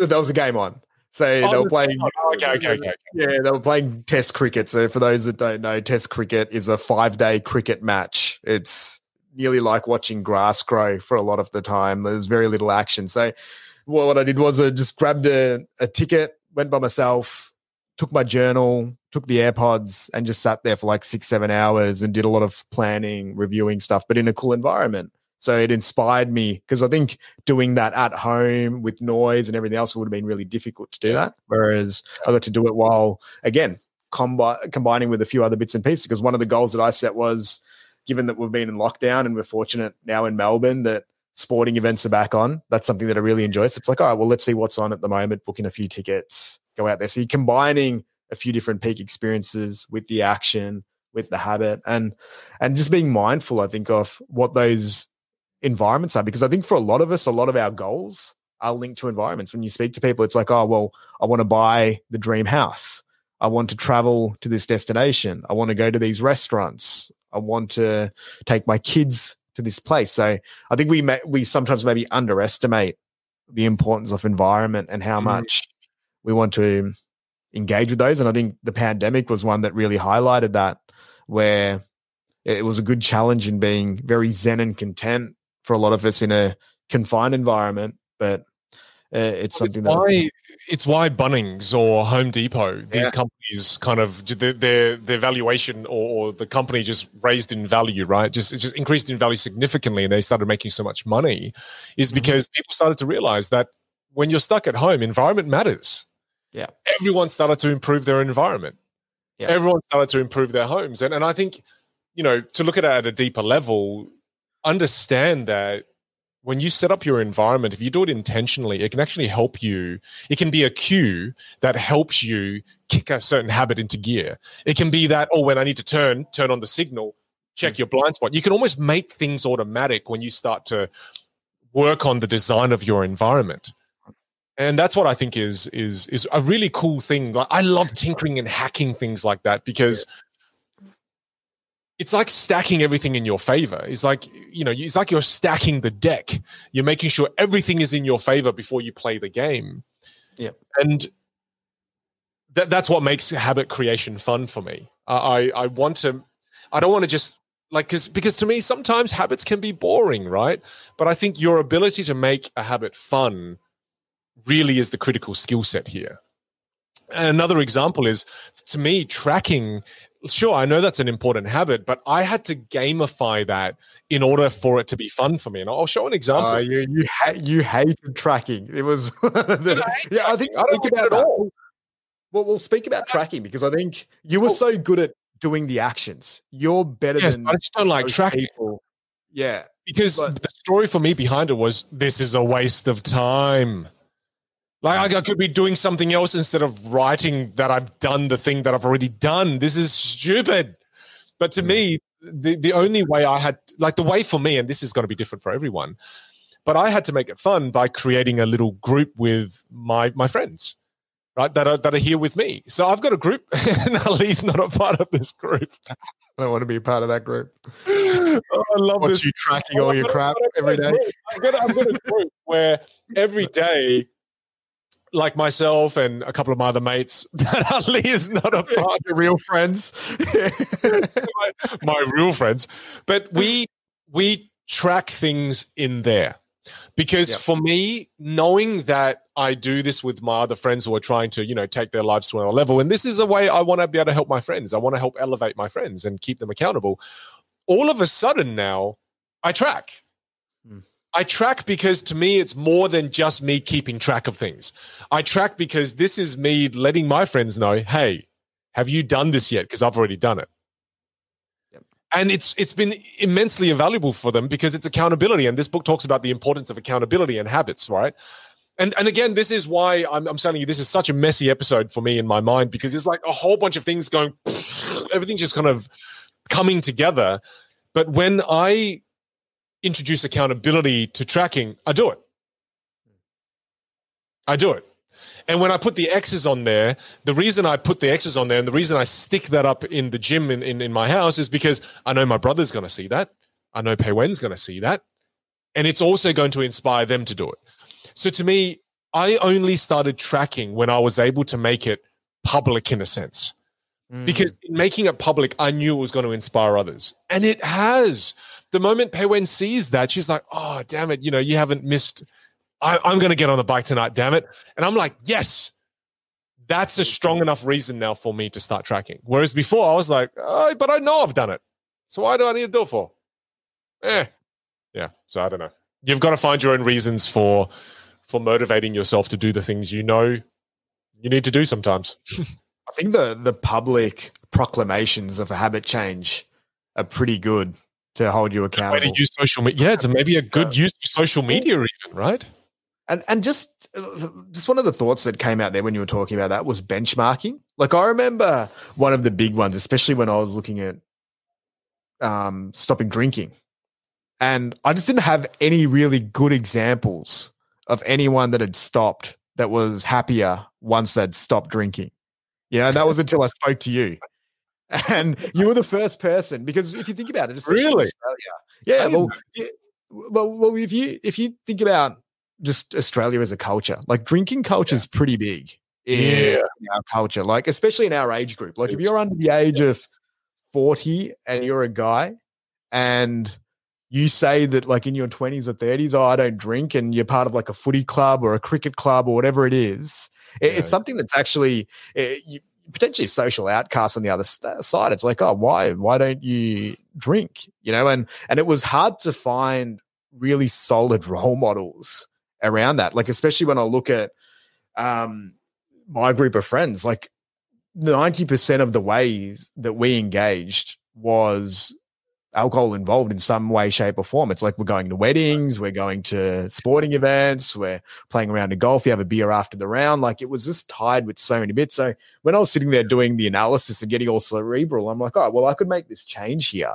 But there's, it's going to come at a pretty significant cost. Like, will mm. I be able to enjoy travel as much, enjoy sporting events, these big moments? And then I was thinking, I'm like, well, I don't really have, like, who's done this before where I could say that this is successful. Like I know internally it's a good move for me personally to make, but I was getting pretty real with myself. I'm like, well, how sustainable is it actually going to be?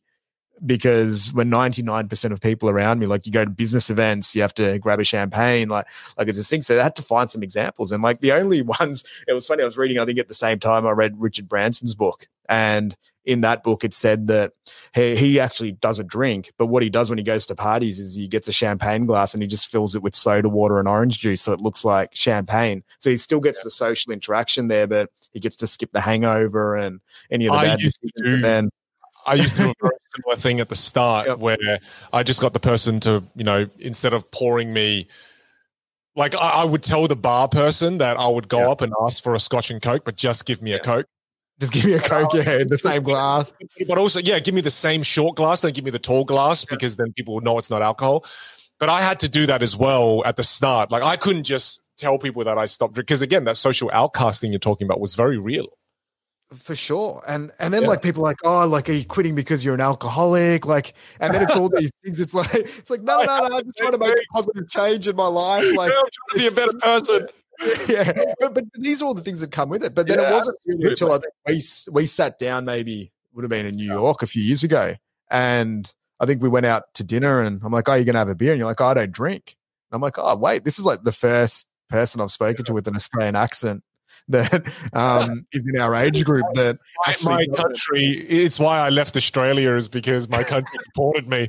What you don't drink beer mate? Yeah, get the hell yeah, out of here. Yeah, you're, you're pretending to be a bogan from adelaide and you don't even drink beers it's like but but that was like the first example because i think and then i started asking i'm like oh well what's life like without uh, drinking. We started because it was that stupid. bloody miserable, yeah, but it sounds stupid, but you nearly. And then I'm like, oh well, yeah. he seems pretty happy. It seems like he's got a high energy level. But like one of my other big fears was, will I be able to go out to a social event and be able to engage at a decent level? Because it was so tied to, all right, you have a couple of beers and then you loosen up a little bit. And now now you're talking and you're in the zone. And again, that was the other example that you set because you help tick off that fear. It's like, oh, well, Vinh looks like he could be drunk, but he's not drinking and he can communicate at that level. Like you're engaged, you've got a good energy level. So it was those things. So, you know, so a big thank you to you around that oh, no benchmarking worries. somebody's habits, but then also having an example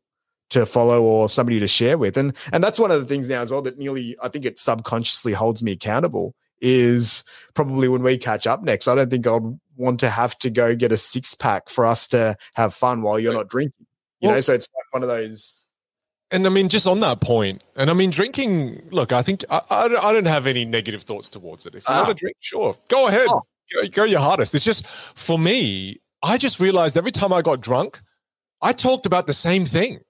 Yeah every time I got drunk, every time I got drunk around the guys and and and you know my friends, are, you know every conversation I would have with them is like, hey man, I just want, to, I love you, okay, I love you, you're, you're like my best, and I, and then I just realized every time I got drunk, I did the exact same thing. I told the exact same stories, and the next day I'd hate myself for it. yeah, and then it just got to a point where I just I just felt like why do I do this? Why? And it was because it had become a negative habit. Mm. Because the moment I came together with my friends, guess what? Guess where we would meet? Guess where the environment would be? At a club, at a bar. Mm. So I stopped doing that. I, I started inviting my friends to my house. I changed up the environment. And guess what? My environment in my house has no alcohol. Mm. And and the first time my friends came, they're like, dude, what the hell? Where's the beer? Where's I was like, oh, sorry, man, I didn't have any. And all of a sudden, we instead of and then driving out to get the beer, oh, became a chore now. And they're like, oh, who cares? Let's just go without, do a night without. And then all of a sudden, we got to experience a night without alcohol. And guess what happened as a result, man? We had deeper conversations. We we were able to have more nourishing conversations and talk about the family and and really deep dive into some of the problems we were going through. We talked about the top 5% we we're experiencing and the bottom 5% we we're experiencing as opposed to once you get drunk you just talk about i don't know for me i talked about the nonsense 5% it was just it was just kind of stupid. It was just there was no meaning to it. Yeah. And what we did there was we made this we changed our environment and we made this new habit more appealing it's like mm. when we when we meet each other, right? Our conversations have so much depth like we're having now. We we go 12 hours a day just talking with all these brilliant topics and these profound things and these big realizations come as about of our conversations. We've just made that more attractive than drinking. Mm.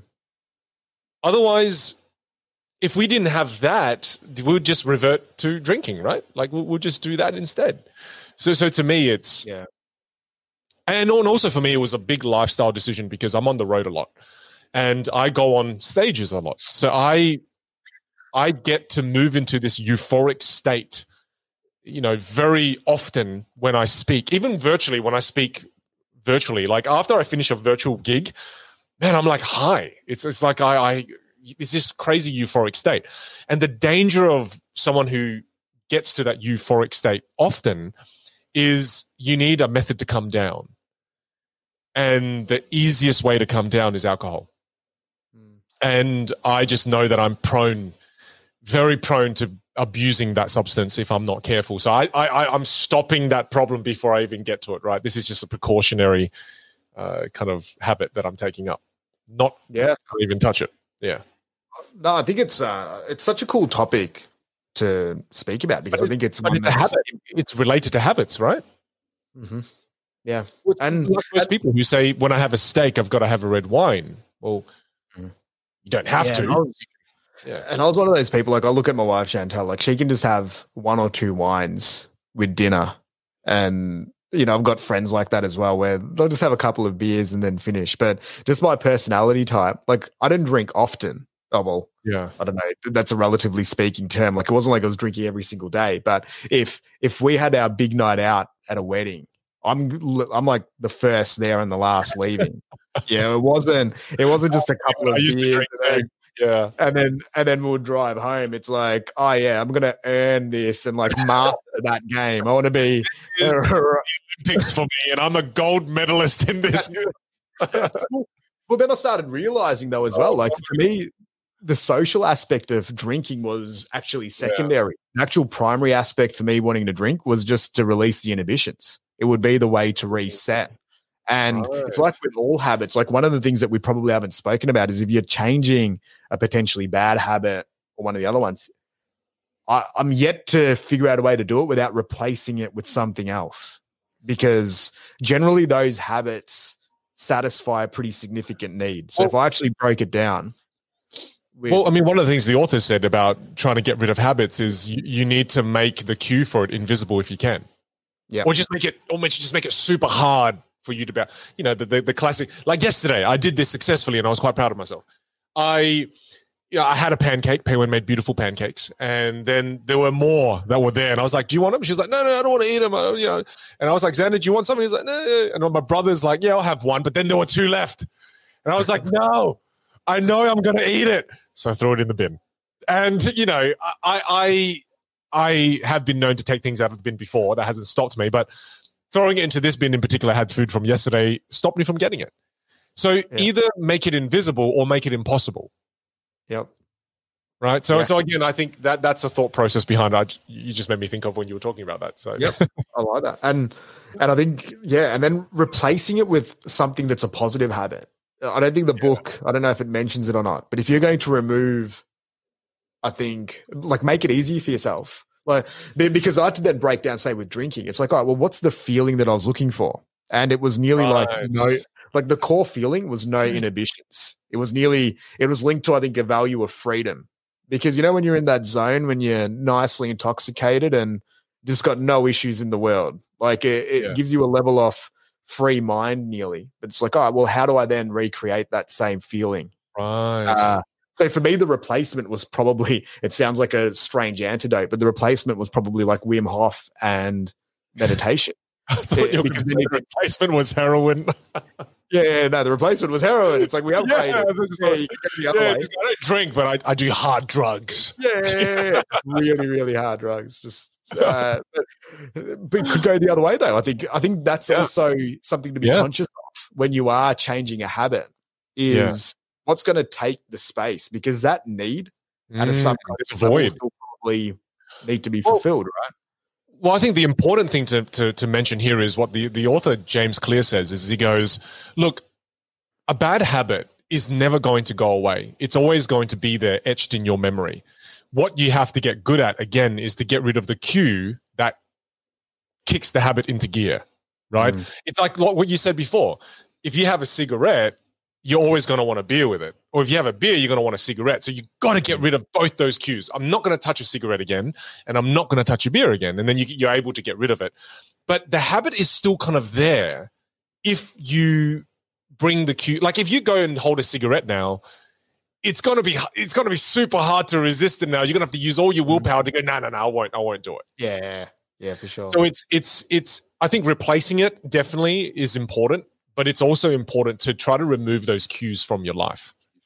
The, the language as well, just when you're using that example, I think the book yeah. uses the thing it says there's a very big difference in success levels when somebody identifies and uses the language like, oh, I'm in the process of quitting smoking or I'm quitting smoking versus somebody that says, oh, I don't smoke. Yeah. Because when you're saying I'm quitting something, there's like a level of uncertainty there where Mm. it's like I could be convinced otherwise. Uh, whereas if you, just say, oh, if you just say I don't smoke, oh no, that I means I have to say that I'm, someone.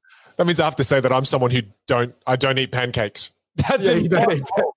Who doesn't eat pancakes? I can't say that. I just go. I'm an occasional dabbler in the realm of Yeah. pancake eating. yeah, well, that, well, it's a really good example though. Like, are you because if you say I'm quitting pancakes, no, then I'll say that you still eat pancakes, but you're just trying to reduce the amount of pancakes that you eat. But if you just say that, like, I I think if it's like legitimate that you're never going to have a pancake again in your life, you're like, I just pancakes. So, No way. I think I think what we've hit here is that you're still probably going to eat some pancakes, yes, I am. Right. but you're allowed. Many pancakes. Yeah. But I think that's fine too, though, because life would get pretty boring if we quit everything that's enjoyable. It's more just picking the ones that we wanted that. But I, but I think you, you know, the more and more we we talk about this topic and and move around about it, I, I think what what I feel this is is who are you? Yeah. I mean, I mean, what a- what a what a bloody massive existential question to ask. But but who are you? You know, when's the last time you've stopped to go, who are you, or to Australianize it, who the bloody hell are you, mate? and and really who the bloody hell are you and i think this has inspired me to to go away from this experience ali to, to write down well who are you Vinh? You know i've got some of my values so this is super helpful. But but again if you're listening to this i encourage you to ask yourself who are you? What do you stand for? What are your values? What is your identity? The identity of you what is that? What does it look like? And I think you've got to work backwards from that because I think what's confusing when you think about habits is when you talk to people about habits or any of the things we spoke about, people go, Well, where do I start? Mm. You know, it's the whole again, Bruce Lee comes into the picture. Uh, When the student is ready, the master will appear. Or, you know, you'll know what habits when you know who you are. You'll know what habits to form when you understand your identity and who you want to become in in in Vikings. I'm watching a series right now called Vikings. It's bloody fantastic. And they're currently in the middle of a vote. So they're going to vote who's going to become the next king. spoilers here. Yeah. They're going to be they're going to vote for the next king for Kattegat, right? Yeah. And the way they do voting back in the old days, in the Viking days, is there's a massive bucket of stones, and then there's a there's a scale with two baskets on on on, on either end, and you just come up to the basket and you pick up a stone each person, and you put it in one of the baskets on the scale. And whichever scale is heavier, that person then becomes the king or the queen. So there's two people that that are currently um, in competition with each other. And to me, you have to decide who you want to become. And every time you act on a habit, that's you picking up a piece of or one of the stones and going, that's who I am. So just doing the habit once doesn't equate to you becoming that person, but it's just a vote, right? What the, the author says. It's you picking up a stone going, that's who I am. But the step before that is you have to identify, well, who are you? Mm. And I think if you write those things down, your identity, who you want to become, who you aspire to be, then you can work backwards on that by working out the habits on, well, if I want to become a fit person, a person who's healthy, person who's strong, what are the habits required? And I think adding on to what Ali said as well, more than just going, I want to be fit, I want to be strong. Why? What's the story you're attaching to that? And the story I've attached to this year, Ali, to give an example, is I want to be strong so that I can protect my family. It's probably as a result of watching Vikings. Too many families just getting slaughtered and then the person not being strong Yeah. enough to defend their family. But I genuinely do. That is a reason that moves me. You know, if, if someone comes into my house and tries to rob me and hurt my family, they have to get past me. And I would hate to be Ali in that situation. I'm just like you just inspired a whole Sorry. nation to come and rob your house. It's going to be the just- easiest, I just- easiest house to rob in, the in easiest house to rob right would be now. yours. Would be yours. okay, not mine. Mine, I would put up a 10 minute fight at least. Nah. Yours would just be flailing arms. I've got I've got a secret weapon. My mother-in-law. Like, good luck trying to get past her. She's she'll just run straight out there and and run straight it'll be all over. take you on. Yeah. Well, but but but look, the, the thing that I'm getting at is instead of just writing down goals and outcomes of what you want to achieve, write down who you want to become this year. Who is the person that you want to become and work backwards and work backwards from that. And mm. then that that I think gives some sense of clarity because when I read this, I went, "Wow, this is this is good," but at the same time, it feels like there's so much going on. I think the easiest place to start is who do you want to be, mm. and then from that work backwards and write down some of the habits that you want to do, some of the habits that you want to start forming. Because then once you've got those habits, every time you act on those habits, you're placing a stone and you're saying, "I'm becoming this person." I'm becoming this person. I'm becoming this person. And it's inevitable if you keep that up because then the, the day will come where you are that person. Whereas I think it's it's so easy to live life. You know, there, there's a quote. Let me let me find it. Uh, it's right at the end of the book where there was a quote where it says, uh, "It says professionals stick to the schedule, amateur let life get in the way." And I think in life, that's two approaches. You can take an amateur's approach to life, or you can take a professional's approach to life. If you set who you want to become clear as daylight, and you set those habits, and you act out on those habits, and you use the tactics that you discover in this book of how to make it attractive, how to make it easy, etc., and you stick to it, and you you stack the odds in your favor by making the environment optimal, then you're going to become the person you want to be you know the outcomes take care of itself right? I mean i think it's just it's helped shift my thinking a lot because i got to say ali when i started this year i was still very outcome focused. Hmm. Whereas now i've become more who who are you going to become this year focused? Hmm.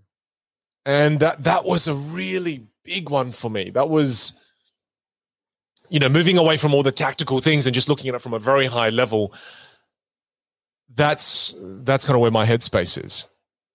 Yeah, I like that.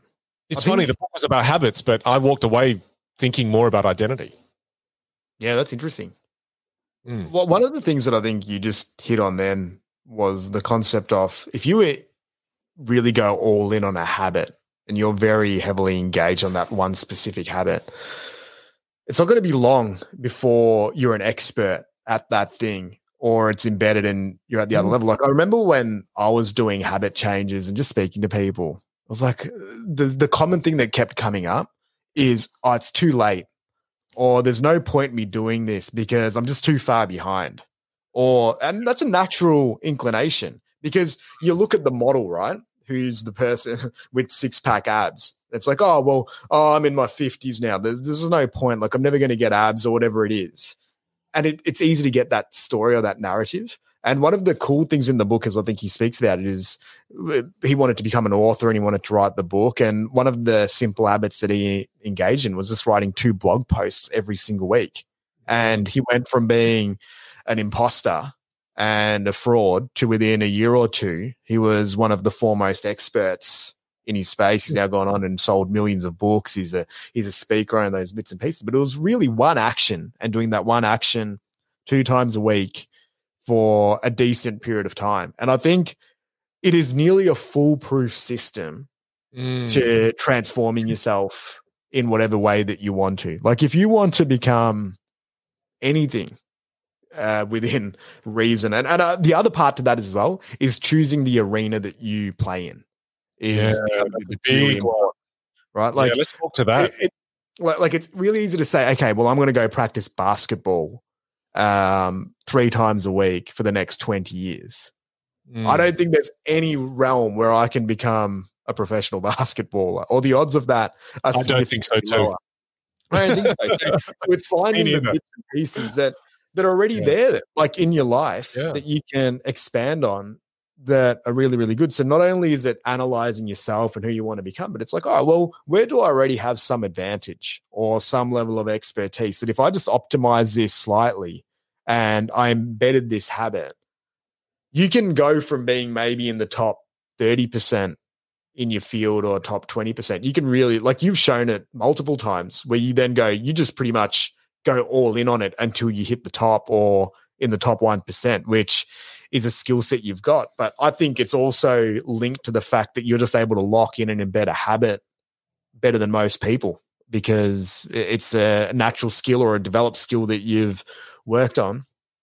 It's why the author talks about how, again, like you said, the arena you choose is so important because, you know, you can take, I think in the example, they said we could take the best swimmer in the world and make them a runner. Would they be successful? No, they wouldn't because Michael Phelps being one of the best swimmers and, you know, you take a, a, a runner like say I can't think of any runners right now. Can you think of a runner? Let's okay. Let's just say any Usain runner. Bolt. Usain, Usain Bolt. Bolt. Yeah, if you throw Usain Bolt in the pool and you put Michael Phelps on the track, eh, again, they're, they're not they're, they're not even going to be average swimmers or average runners. It's one of those things where the arena you play in matters, Mhm. and and the book talks about this too, which I think you know we often inside we're scared to talk about, but it's just the truth, and that there are biological benefits that some people have that you don't have, or biological advantages that some people have that you don't have.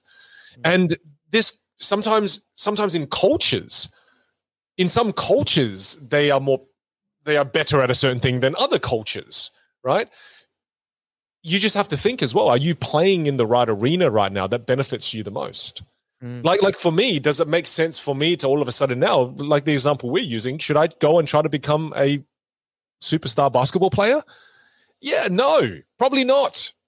You know, Do it. I should no, I shouldn't. You know, should should Ali become the next, you know, bodybuilder in the world? Probably not, right?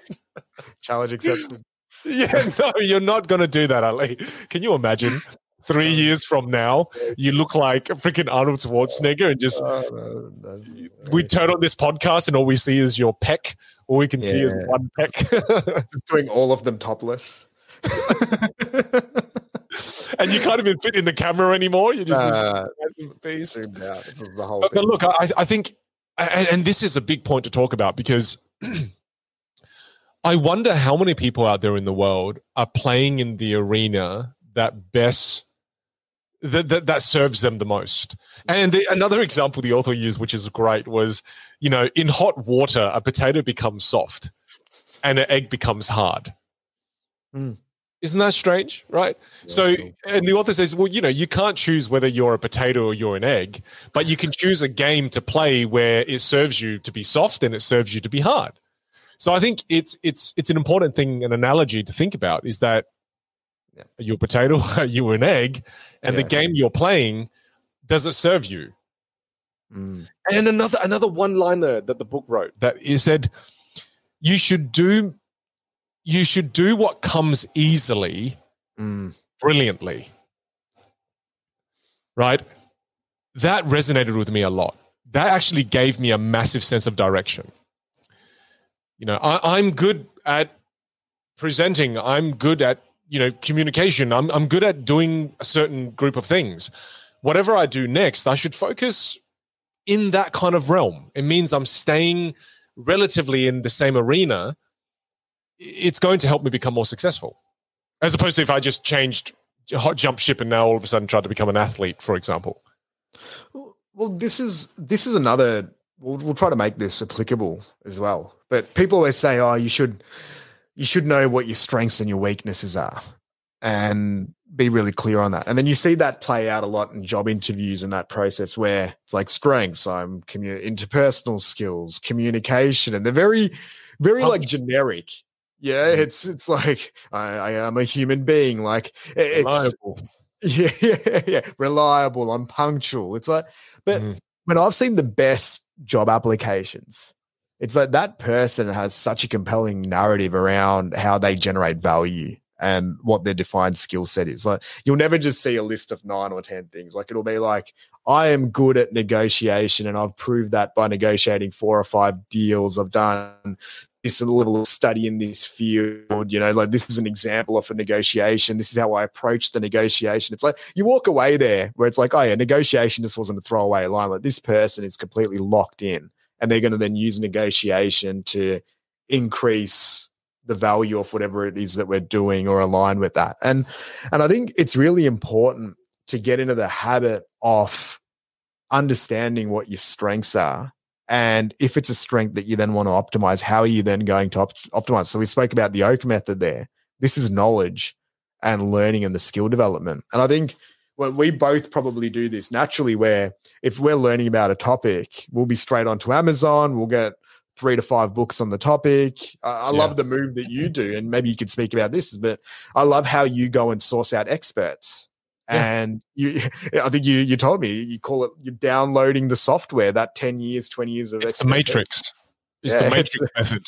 Yeah, inject the knowledge into your veins, and off you go. But but I think going back back to that point around strengths analysis and weaknesses is spend five ten minutes after this episode and just get a piece of paper and write down all right what what are things that people come to me for advice for mm. what, what is the what are the things that i do that i find easy that other people find difficult uh, what are the things that i could do for free and that create value for people just because it's that natural and I like it and I'm so passionate about it. And and even those three simple questions probably give you a pretty good understanding of where your skill sets at. And I've done this with a number of people and every single pe- person that I've done this with has something. Even the the least confident person that I've ever done it with they were like, "Oh no, I'm not good at anything."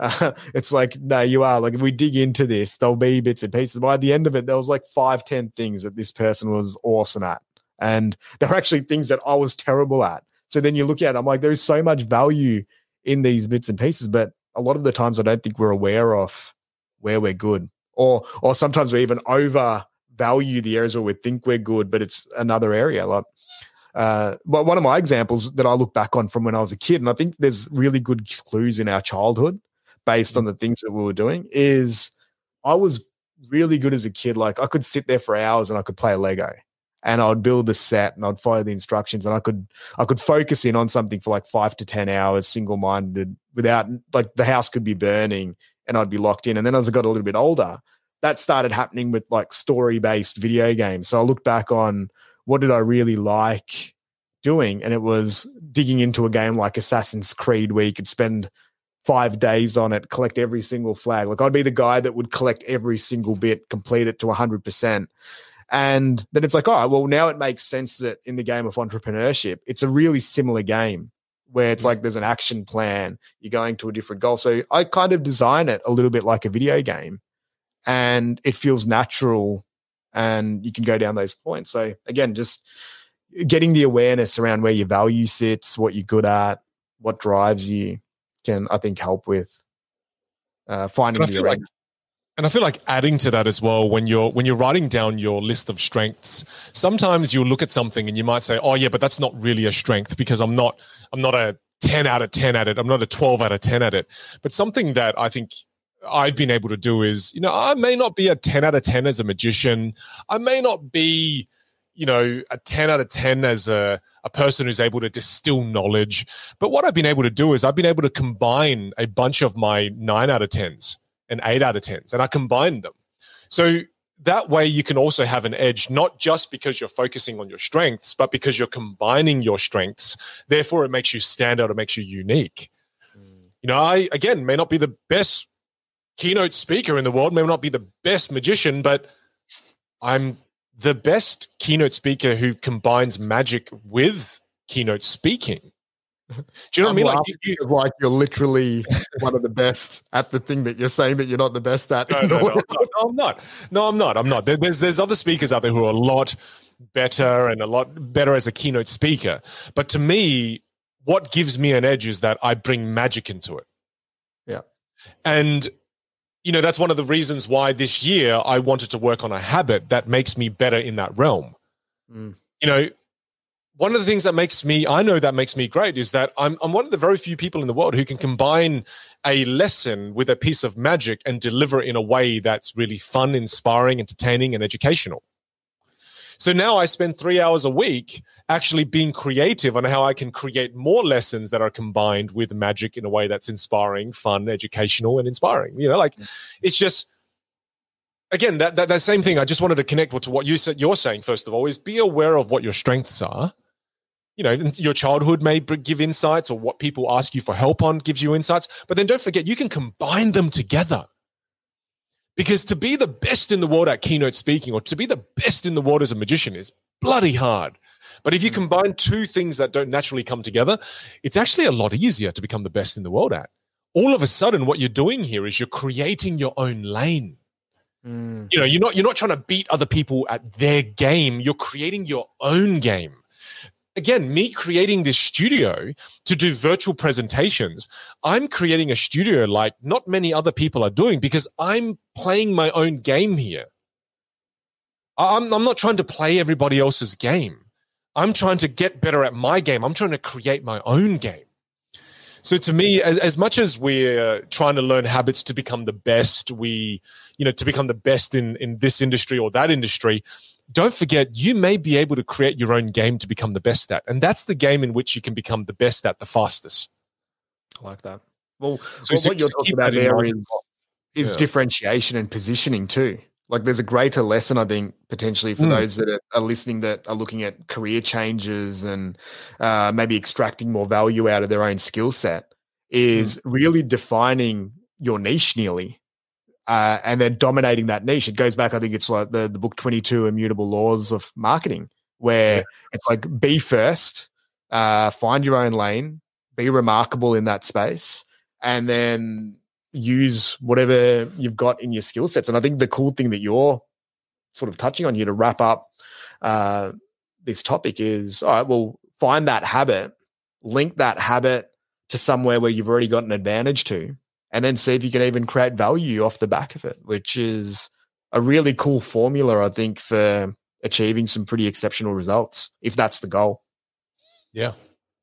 Yeah. Well, look, I mean, I I've learned so much from this book. This book has helped me a lot as I start 2021. And, you know, I can tell it's helped you too. And I hope it really does help our listeners, especially if if you feel like, you know, I want to end on this thought. I'd love to hear what thought you want to end on. But the thought I want to end on is this, and, and this is something the author brings up too. There's a tipping point where you will become successful. And a lot of the times it's easy to to to think that all this effort that I'm putting into this thing that I'm doing is for nothing. But everything that you're doing is for something. And the tipping point it requires a huge amount of effort. And the example the author uses is one of the bamboo tree. The bamboo Mm. tree, you can water it, you can fertilize it for months on end and you'll see nothing. But the bamboo tree does all of its growing within a period of weeks. But it takes months for it to get to that point. So there's a tipping point where the bamboo tree will grow to its full height in weeks. But to get to that point requires you to water it without seeing any results for six months plus, maybe even years, depending on where you're growing this tree. And the same goes for, I believe, when you're trying to achieve certain outcomes, regardless of what those goals might be. The key here is keep watering, keep acting on those habits. And there's a point at which the tipping point occurs.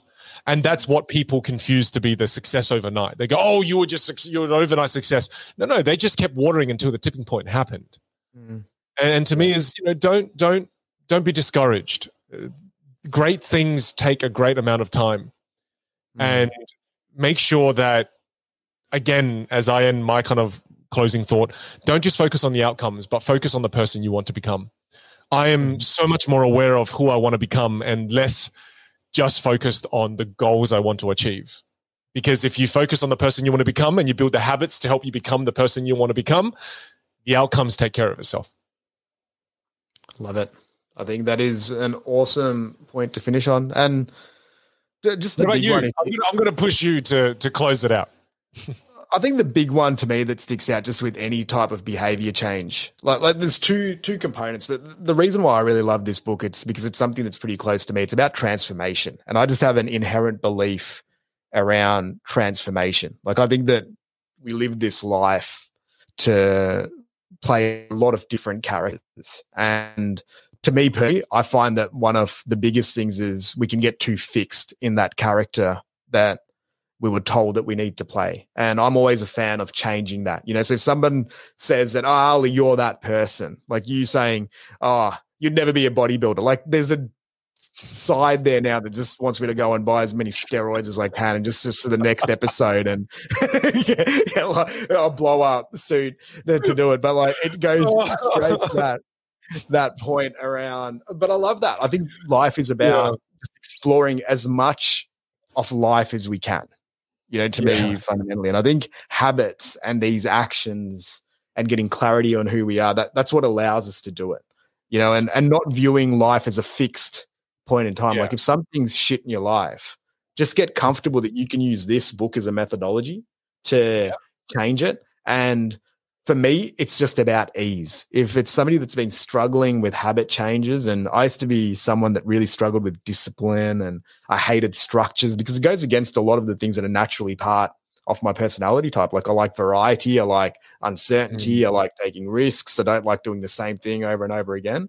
But I did then become a believer that having three to four, five solid habits as the foundation will actually help me do the other bits where I can then play with more freedom, explore more things, be more curious in a more functional way. So I think it would be just knowing that you can change a habit, you can change a behavior, and just make it as easy as possible. Like I love the mm-hmm. one bit that we maybe didn't touch on was just the two minute rule is you don't need to go and exercise for half an hour. Like, like there's even a better example. It was in a podcast that I was listening to where uh, I think the guy's goal was one push up a day. Just do one push up, and that was the habit goal. Because the reality is, is once you do one, you're probably going to do a few more. Rather than he started, I think, with the goal of doing hundred push ups in every session. And right now. right? Like, like it's the it's the same yeah. thing. So it's like go do one and just see yeah. what happens. Meditate for a minute yeah. and see if you can do five or 10 or 20. But put in the, for me, the lesson would nearly be put in the habits, but give yourself a level of freedom so that your habits don't become too much of a chore and something that you end up resenting or not liking. Like build that narrative so that they're easy, build the reward systems, make it really enjoyable, and link it to a bigger picture and story and a why of yeah why it's important. I, I, I love that we're ending on that, and and you know I just want to say one more line from what you said, and it's that if you don't like who you currently are, you can change it with just one habit at a time. Because the habits that you have is very they're very much linked to your identity. And if you don't like the identity that you have, you can change that just by starting with one easy habit. You know, it's it's it's it's it's the the Vikings in the village just placing one stone. It's it's you taking a stone and and placing it into the basket and going, "This is who I'm going to become." You know, I, I think it, it's that easy to start to change. You know, it, it starts with just one action, and and hopefully that action is a part of a habit. Because if it is, then you're on the path to to transformation. Thanks, Ali. Thanks, everyone. Thanks for joining us for our episode 10. Uh, look, if you haven't subscribed yet, make sure you jump onto www.vinandali show and subscribe. Uh, subscribe to our podcast and, and leave us a review if you're enjoying it. It would definitely uh, be an amazing thing for us to see some some reviews and to hear from some of you. Other than that, on our next episode, episode 11, that's going to be our first episode where we're going to do it in person together. That's going to be exciting, Ali. Yeah, I can't wait for that one. So until that episode, take care, everyone. Stay safe, and we'll see you all again very soon. Bye for now. Hi, hello, it's Vinh. Thank you so much for listening to the Vinh and Ali show. We've created something that we're really excited about, and we want to share it with you. It's called Recalibrate.